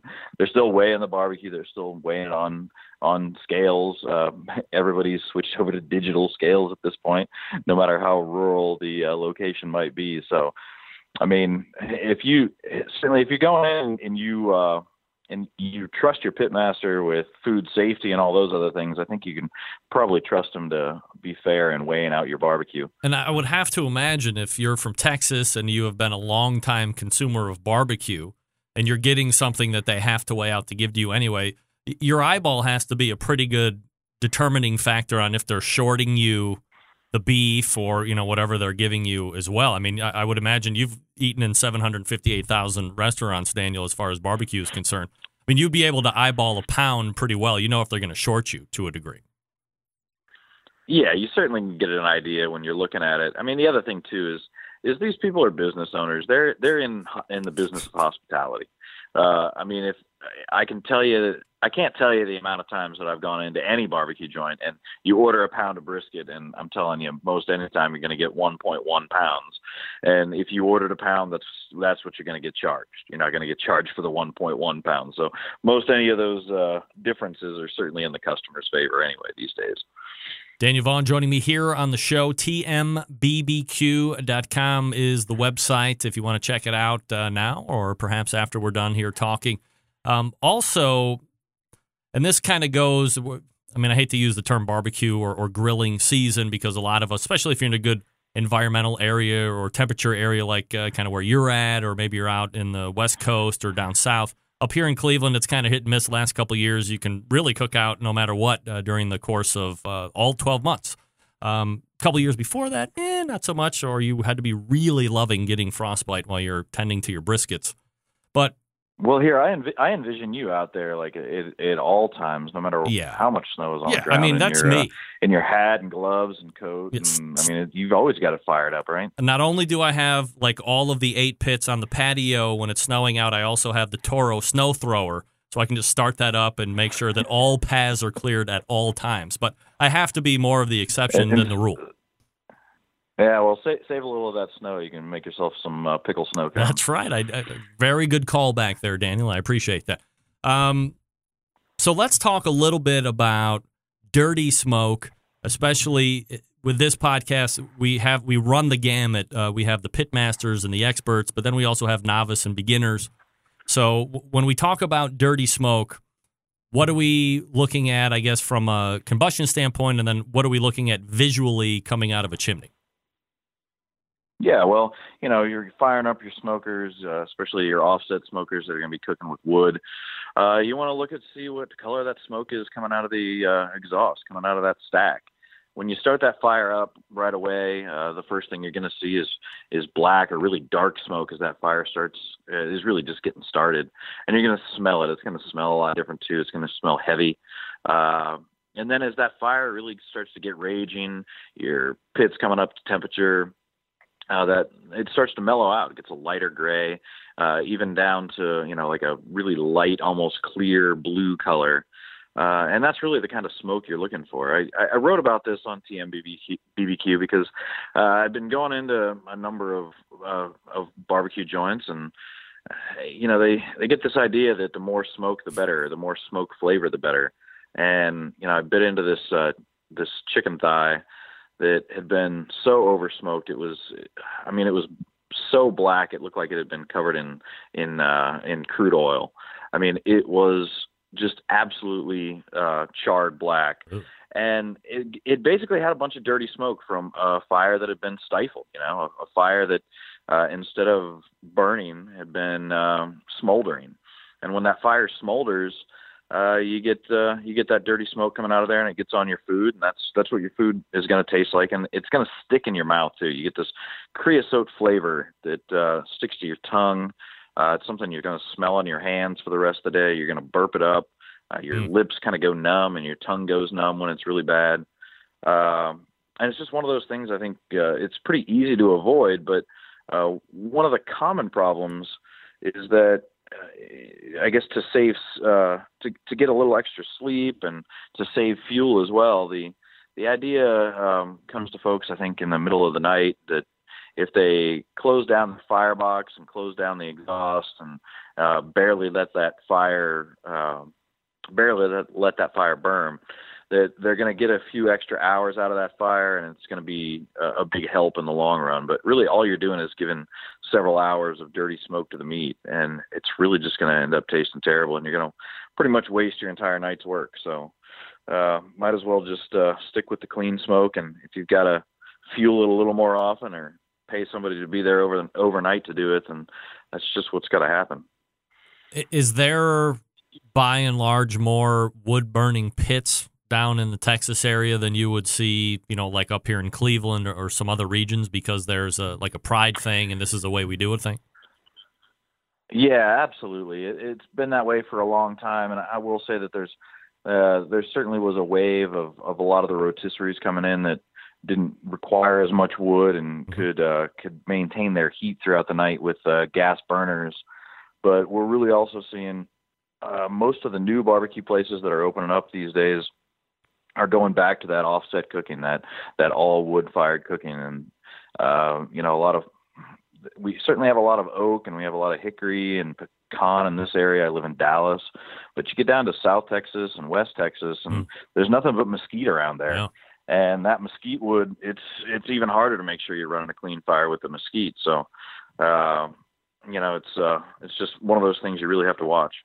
Um, I'm going to take a left turn here in just one second, so I'm marking it down so I don't forget. But when you have, like, for instance, this chicken thigh that you were talking about, and you take the, bu- I mean, visually, you know it's been over smoked or there's dirty smoke here on this piece of meat. You'd go ahead and try it anyway, and all those uh, taste things are ringing true to you, and you're like, ah, crap. Do you tell the person at the desk that there's a potential over smoke situation or that the fire might be burning very quickly, or do you not even bother getting to that whole hornet's nest potentially?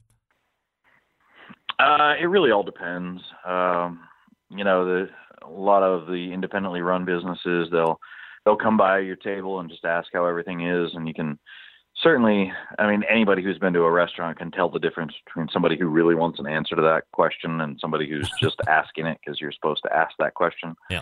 Um, and so if they really do want to know, or if they if they recognize me and truly do want feedback, then I'll provide that. Um, you know this this particular chicken thigh i wrote this article about dirty smoke didn't name the restaurant just put a photo of it and i did get an email from the owner um telling me that he recognized that plate uh recognized that plate of chicken and that he uh he he disputed my my findings and basically just told me that uh he just really liked to smoke his chicken for a really long time and that's what happened and i didn't and it wasn't burned and i i didn't think it was burned it simply just had um had lots of dirty smoke particles laid down on top of that meat Well, that's uh, whatever he likes on his palate. Obviously, is what he's pushing out there to the consuming public, and uh, you're at the mercy of uh, this particular pitmaster. But the other question I wanted to ask you is: you'd said once you get south,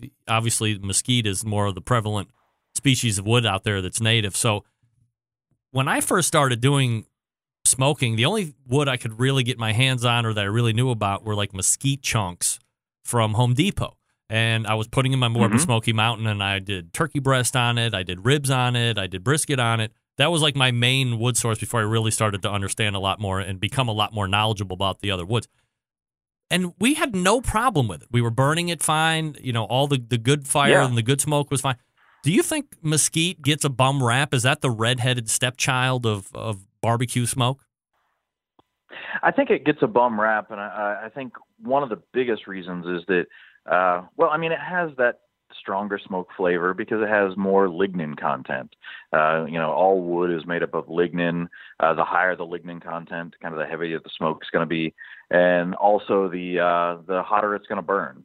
So I think mesquite gets a bad rap because if you're used to cooking with another wood and you throw in mesquite, that mesquite's going to burn a lot hotter. The mm-hmm. same amount of mesquite is going to burn a lot hotter than an oak fire or something else. So if you're not used to it, you throw on the same amount of logs, you get so much more heat. Your smoker that you're trying to keep at 250 or whatever bumps up to 300, and you're just like, oh no, what do I do? So you shut everything down, um, and and then heavy, dirty smoke. Yep. Um, and so if you're not used to cooking with mesquite and you don't know how much mesquite you're going to need uh, to keep your fire going and, and keep that good smoke coming in, then uh, it's something you can certainly uh, have some problems with.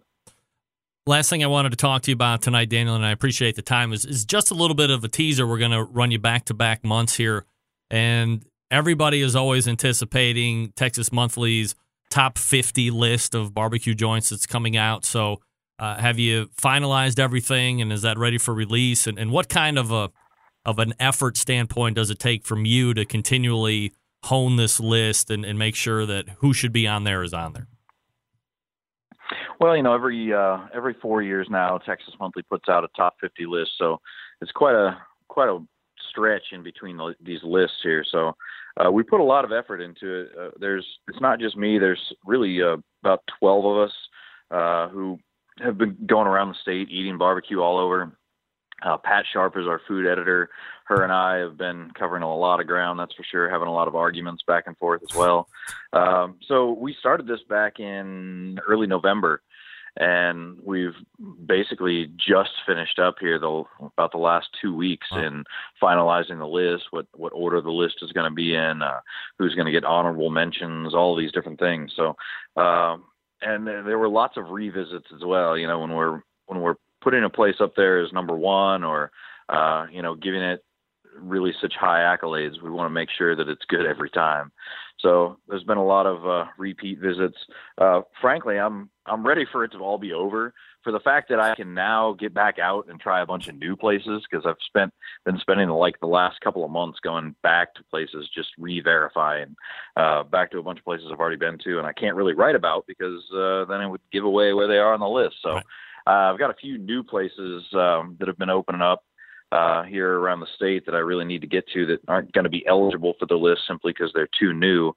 Uh, I got a taste of this place called Guess Guess Family Barbecue down in Waco, a food truck down there that just opened up, and uh, I had a just a small taste of it uh, two weeks ago, and can't wait to get back down there and try it, and and a bunch of other new places that have opened up here around Dallas. Are we going to be able to talk about that list next month?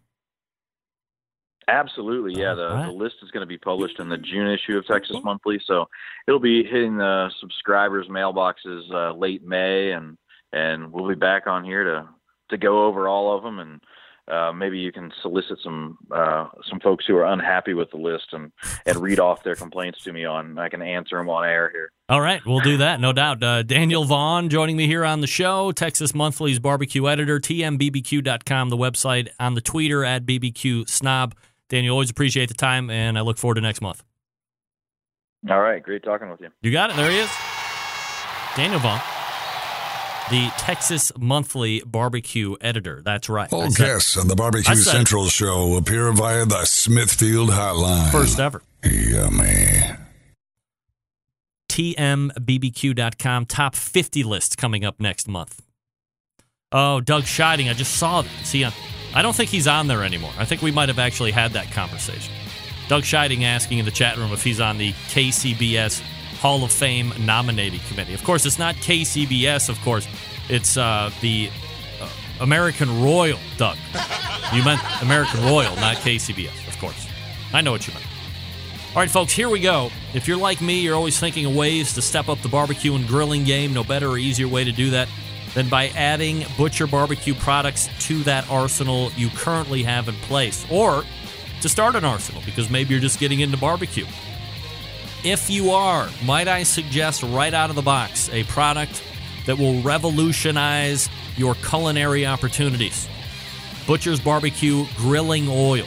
Here is a item that comes in three different flavors butter, chipotle, steakhouse, shelf stable. Keep it right out by the stove. Take it out to the grill with you, take it out to the smoker with you. When it's in sight, you find ways to use it each and every day. Instead of butter in the pan for eggs, a little barbecue grilling oil. Instead of Parkay on those ribs, some butter flavored grilling oil. And it doesn't change the texture of some things like some of those other products do. It's one of my favorite cooking products that have come out here over the last handful of years.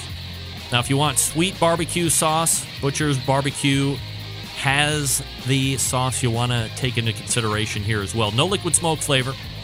Dave took the time and effort to make a quality sauce. Didn't take the easy way out like a lot of people do with that devil's urine, better known as liquid smoke. Grab a box of six. It's going to go fast. And of course, you know Dave has the rubs.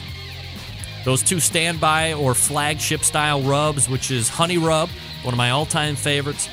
Then you have the steak and brisket rub, but then you have the new ones that had come out here just a little while ago the pecan, the cherry, chipotle, and Dave's double secret masters blend. And then the injections, what Dave really garnered the name from. And it used to just be like pork and brisket. Now there's bird booster, there's a, an additional pork injection. Also, taking the guesswork. If you can't read directions, if you're not that bright, you're a little dim, or you just want it easy as it gets, already pre made injections in the bottle for pork and beef. Get your injector, stick it in the bottle, pull it out, perfectly made each and every time. Inject and off you go. Already in already mixed injections, ready to go. Pork and beef. Head on over to butcherbbq.com. That's butcherbbq.com. And do what I do. Always trust your butcher. We're back with Ty Miller right after this. Stick around, be right back.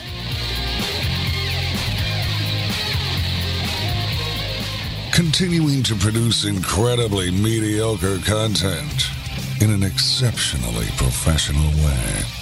You're listening and watching the Barbecue Central Show. Once again, here's your host, Greg Rempe. All right, welcome back. The biggest name in pork is bringing you great opportunities this barbecue season. Get smoking with Smithfield and their Committed Cooks program. You can learn more about the Committed Cooks program by going to Smokin' with Smithfield, S M O K I N, smokinwithsmithfield.com. All right, so we've talked about it not a lot on the show, to be quite honest. We've talked with people that have been barbecuing for 20 years, 30 years, 40 years. I think Johnny Trigg has been barbecuing for 700 years. He does not know me, though. But we often wonder where is the next line of competition barbecuers coming from? Are they 15 years old? Are they 29 years old? Where is the next generation of competitive barbecuer coming from? Well, let's talk to a next generation competitive barbecue, the pitmaster of Stewie Magoo's Barbecue. Ty Miller joining me here on the show. Ty, how are you, buddy? Good, Greg. How are you? I'm absolutely fabulous, Ty. I appreciate you making time here for the show tonight. So, uh, obviously, with the build up here, let me uh, duck Daniel Vaughn out and uh, go ahead and pull you up here. Um, with the lead up, uh, you know, I'm talking about the youth of competition barbecue. And look, uh, certainly nobody's more aware of how old these dudes on the circuit are uh, because you're a competitive barbecuer as well. So, uh, how old are you? Uh, where are you at in school? Are you obviously a Kansas Jayhawks fan uh, and, and, un- and unabashed, I might add, as the emblems are right behind you. So, give us the insight there. I'm 18. I'm a senior. Uh, In high school? May. Yeah. Shouldn't you be in bed right now, mister? Good lord. All right, it's going to be an early rise. for you. So 18 years old. So, I mean, really young, still in high school. How many competitions do you got underneath your belt? Uh, just two. That's it. My first one alone, though, I placed in pork. And you did it. You did it all by yourself. I mean, my dad was there, obviously, but cooking was done myself. All right. So I ask grown men this question all the time. Uh, so let me ask you: Are you from a family that is, you know, steeped in the barbecue traditions, or does mom or dad like to do the grill and barbecue thing? Or, and I guess, how does a young uh, literally a young Ty Miller decide that competition barbecue is something you want to try your hand at? Yeah, see, we, we my dad has been competing with this team. He started it in '93, and I thought I always loved going to it since I was way younger. So one day I just decided, hey, let me do one by myself. So I did one, and it was awesome. Did Dad let you do a lot of the cooking at home as you're, you know, getting older Oh, and yeah. older, and he's kind of teaching you the ropes of barbecue? Yeah, I always had buddies come over. We'd split in money, and I'd cook them dinner. Ty Miller joining me here on the show, pitmaster of Stewie Magoo's Barbecue. Got to ask, uh, what's up with Stewie Magoo's? Really don't know. He made it up. He Oh, made th- it up. This is your dad's team's name, and you're carrying on the name then. Right. Oh, okay. Is, is your dad's name Stu? No. Oh, darn it. Uh, I obviously know his last name isn't Magoo, so it might be some like weird college name or something. It's the, yeah, it's from college. Uh-oh. Well, we know what happens in college, and you'll probably find out next year. Who knows what who's, who knows what your new team name is going to be? So does Dad like uh, still compete with you? Uh, oh well, does your dad still compete? Yeah. Um, from here on out, I think he's going to do one competition, and I'll take a different one.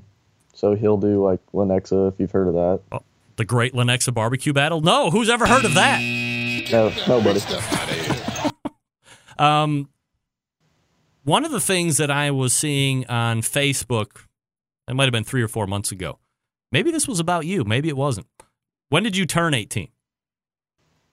October. So, uh, all right. So yeah, maybe I'm trying to remember when this was. So here's the Facebook post. Blah blah blah. Uh, we're at this competition and the awards are going off, and like somebody less than 18 who was the cook gets a call, goes, gets the check, and evidently there's KCBS rules where the head cook has to be at least 18 years or older in order to be classified a head cook, and then and then also to get the money. So, uh, was that you? That was not me. Okay, so uh, were you fully versed in these rules, or did you know that there were some type of limitations on you as far as what you could be listed as? Uh, so you were conforming to the rules and regulations that KCBS has. I did not know that, but we just went ahead and put my dad's name down as head chef, Ah. regardless. Cool, yeah. So that that way you could get the money. Um, and I and I should not assume that you just do KCBS. Are you are you in other sanctioning bodies, or do you not even do KCBS? Do you do the other sanctioning bodies? No, it's just KCBS. Okay, so uh, and where are you? Are you home based out of Kansas? Yeah, Shawnee. Shawnee. Okay. Well, there's some really good uh, barbecue competitions that happened there a couple weeks ago. Yep. You take place in those? No. No. Why not? What do you got? Prom or something? Busy with school. Dude, I'm busy with school. Yeah, I get it. Um, all right. So a- as you're gearing up for those first couple competitions, um, and obviously, you know, Dad's probably a pretty good sounding board for you and a pretty good resource. Uh, is he like, hey, Ty, you're going to have to figure out a list and, and work a process and do all this stuff so you're really the true pit master? Or like, what kind of a of a of a hard line slash soft line does he take with you getting ready for these competitions? Oh yeah. He makes me do that for his because he says I'm going to be taking it over soon. So yeah, I have to make I have to fill the tubs, you know, clean the knives, everything. What do you think the biggest learning curve or, or the biggest thing to learn and then make sure you do each and every time when it comes to competition barbecue is? Probably patience. Patience how? Waiting for your food to be cooked properly. Are you a guy that's actively as your practice do you practice at home? Uh, I guess you could call it practice. Yeah. Practice as in making dinner. Like are you uh, constantly taking notes and you know running a temperature at, at, for a cook this time to see what kind of results are and maybe doing it a little bit differently the next time so you can kind of pick a best way when you get into that competition setting? Uh, I was, but now I've pretty much got it down to where each meat I'll have it at desired temperature and keep it the same. What kind of a cooker are you running? Big green egg. Really? Yeah. Just one? Uh, large, and we have a Weber Smoky Mountain, and a good one rodeo. Oh, I love those. Um, so, from a, a financial standpoint, is uh, Dad still the backer on that, or are you also Oh, having yeah. to, to pony in? Yeah. So, I mean, here's the deal, right? You're, uh, you know, a young guy. Uh, you going to go to college after you're done with high school, or you got something else picked up? Yeah, college. All right. So uh, that's going to be a huge expense all in its own right. I mean, that's like barbecue competition times a billion. Um, are you actively working jobs and stuff to like try and save up for competitions and having to make sure you have all the right gear and stuff? Because you know, look, a lot of 18 year old dudes that are still in high school are more worried about trying to figure out a way to you know bang abroad than it is to make sure your skills are honed to go out and compete with some of the baddest guys. I mean, look, in Oklahoma, you got some of the best cooks out there. You got Butchers, you got Buffalo Barbecue, you got Travis Clark. I mean, these guys are straight up barbecue assassins. So for a guy like you, I mean, it has to be potentially intimidating. Um, and you got to be on your A game if you're going to be showing up to a competition. Yeah, you definitely get looked at when I came my first time with me and another buddy, two buddies actually. But no, I probably what I'd save up for is whenever I do move out, probably my own cooker of some sort. Do you foresee yourself continuing on to, to competition barbecue and at whatever level? It doesn't have to be, you know, going to 20 and 30 and 40 events, but did you see yourself doing a handful of events like from now until whenever? Yeah, I mean, I, I love it. It's fun. Obsessed with barbecue, as a matter of fact. Have you taken any classes? None. Is that something you'd like to do? Yeah, until I saw how much they cost. Uh, well, holding money aside, now I get to ask this question: If I, if the Barbecue Central show would stoke, uh, stroke Ty Miller a check for uh, no names please amount, what class do you think you would like to take right off the bat, and why? Um, probably one with Rod Gray or uh, Johnny Trigg. Really? Yeah. Okay, I'm going to be a total dick here, but don't you want to take a class from Um, somebody who's winning? Right? I mean, look. Big stuff out of here. Let me say this, uh, and uh, and I say this with peace and love. Uh, Johnny Trigg, legend, uh, Rod Gray, former Team of the Year for sure, and a guy who has been very successful at teaching others how to cook. But it would seem that you would want to like jump in with somebody that might be hitting. Yeah, but I mean, those are the popular guys around here. Those are, I mean, I, that obviously wouldn't make sense either because I see them at the competitions all the time. When you were at that first competition, you said you were getting a lot of looks. Did anybody go from looks to, uh, hey, dude, are you lost, or is your dad coming, or anything like that? Anybody kind of busting your balls a little bit? People next to us actually asked, actually kind of looked at us like, oh, you're going to have a bunch of people over tonight? Thinking we're a bunch of college kids, you know, Friday night parties. But yeah, and then the guys next to us were talking how they couldn't do shit at the Lenexa, and then here we go and place sixth in pork on my first competition, and they're just looking over like, really? Is there is there some type of indication for you on that when you, nobody ever wants to be underestimated, of course. So when you show up, I mean, you want to do your best. You, your thought process is, hey, I'm going to execute my plan. I'm going to work the plan. So when you get the calls, uh, and you might see those eyeballs that were kind of giving you those sideways looks when they first saw you guys show up in the in the tent, and then you see they see you guys kind of walking across the stage. Are you like, yeah, man, like this is I'm really into this, and this is what I want to be doing? Uh, really, it's kind of just fun. I don't know if it's really me wanting to do good or not. Regardless, you go out that weekend, you have fun. Uh, Ty, where are you going to be competing at next? Uh, next is Lenexa, but I think I'll be taking over some more at that one. So you'll be like a chief head cook, so to say. Sure. um, do, like, do you and your dad have uh, different meats that you cook, or you are you assigned you know, one or two and he takes another two, or how does that uh, kind of work out?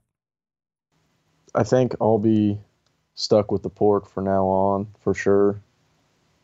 Um, he's done pretty good with the ribs in the past, but that was a, been a while, so something needs to change there. Well, no better place to start ramping up the ribs in the Great Lenexa Barbecue Battle. It's uh, really one of the for the folks that know competition barbecue. I mean, you win that one. It is a legendary contest, a, a contest, ton of teams there, of course. So uh, we certainly wish you good luck here. And uh, Ty, I really appreciate the time, man. It's great to know where the the next round of competition barbecue guys are coming from. You're coming from a good place, so I wish you nothing but success, and I really appreciate it. Hey, thanks, man. You got it. There he is, the pitmaster of Stewie Magoo's Barbecue, Ty Miller. Another round. Oh boy, here they come. Here come the instant chats. Uh, low blow Rempe, Dave Qualls, don't be a dickhead. Uh, uh, Evan Krim, that's low. Barbecue food for you. Oh, what? What? Uh, am I being a dickhead? Am I being a dickhead? Absolutely not. Get that big stuff out of here. Again, with peace and love, Johnny Trigg, legend, has won like a billion contests. Rod Gray, former team of the year. Former team of the year. One of the first guys ever to do it from uh, like barbecue as a living, which like all of everybody wants to do that. That's in comp- well, most people want to do in competition barbecue. Are successful right now? No, no. Get that big stuff out of here. So all I'm saying is, if you're a young guy and you want to get out there, it would make sense to me that you would spend money on people that are hitting right now. That's all I'm saying. It's not a low blow. Give me a break. But it's his money. Do whatever he wants. Winning now. Right. All right. Let me talk to you quickly about the good folks at Cook Shack, manufacturers of smoker ovens for barbecue lovers with any amount of experience. Whether you barbecue in your backyard, on the competition circuit, or in a five star dining facility, Cook Shack has the unit that will do the job and with a full line of barbecue sauces, spices, pellets, and wood chunks. It's the perfect one stop shop. Cook Shack strives to be your barbecue resource center by offering cooking classes, online recipes, how to videos, two blogs, smoking grilling 101s, and a video cooking classroom. Check out their website, cookshack.com, or follow them on Instagram, Facebook, YouTube, Twitter, Pinterest, Google. Get advice or share your passion for barbecue on their world class barbecue forum. They still have barbecue forum. Cook Shack pellet fired smokers are the choice of champions because they were designed by a champion, Ed Fast Eddy Maurin. The FEC 100 and PG 1000 are always customer favorites. The PG 1000 can double as a smoker and grill, low and slow, hot and fast. The pellet grill line gives you the most for your money. Cook Shack residential electric smokers are the number one smoker in the industry. High quality means high durability and versatility. Anything you can cook in your oven, you can make in a Cook Shack. Passion and dedication drives Cook Shack's manufacturing, with quality always being at the forefront. Get the best in barbecue since 1962. Call 800 423 0698. That's 800 423 0698. Or visit the website cookshack.com. We're back to wrap up the show right here. Stick around, we'll be right back. Whole packers, full racks, legs and thighs, injecting butts. If you've never heard this before, you might think you found the best Triple X show ever. Let's get back to the most homoerotic host out there today, Craig Rempe. All right, we're back at it. Uh, David Qualls weighing in on the instant chat. Those guys are good starting points for beginners. If Travis' class had been my first one, I'd be in way over my head. I get it. Barbecue food for you weighing in. Young people can't even get into barbecue because of the money it costs. That's a shame. That's probably the bigger issue right there, right? I mean, forget about whose cooking classes you should be taking or not. You know, cooking class in general is going to be what 500 plus bucks from 500 uh, plus. It's- only that's probably a good baseline. Is that right? About 500 bucks.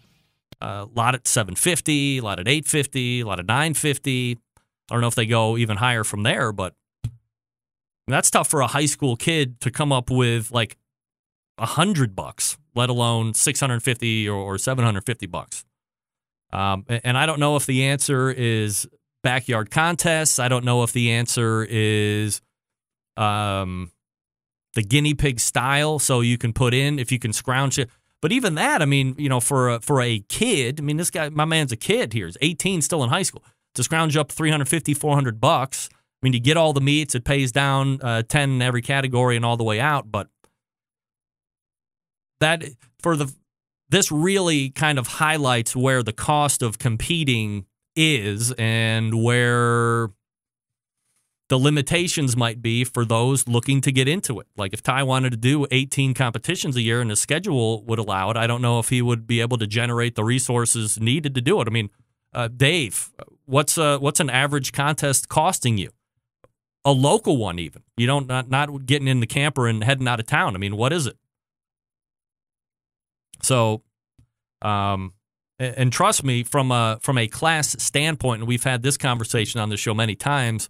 Does cost of class give you return on investment? And to a man and woman, it's always been yes. Like it doesn't matter how much the class is. You're spending eight hundred, nine hundred, a thousand dollars on an interview, or I'm sorry, on uh, on a on a contest. Why wouldn't you spend that? Take one contest off and then take a class from somebody that's hitting, and see what's see what they're doing.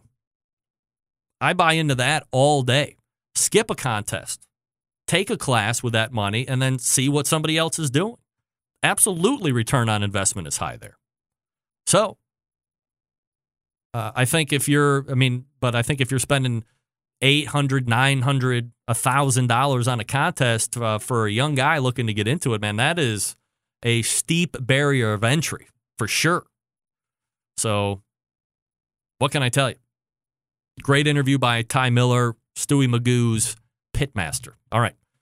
Quickly, we have to run away here. All the way in the first hour, it was Max Good from AmazingRibs.com. And then we had David Millar from Bob's Pickle Pops and Bob's Picklebacks. Then we had Daniel Vaughn from TMBBQ.com. That's Texas Monthly. Got to stop this. I'm to get kicked off. And then we close it out with Ty Miller from Stewie Magoo's Barbecue, right? Um, I believe I'm going to be pulling a Chad Ward, and we'll be off next Tuesday for medical reasons. But not me, but I need to be around. Uh, stay tuned to social media channels for that, uh, for updates. But we'll be back the following week with a show that is already jam packed. September 11th, 2001, I will never forget. And until we reconvene here on the Barbecue Central Show, which may be next week, maybe the week after that, more likely. This is your program host and proud U.S. American, Greg Rempe. Good night now.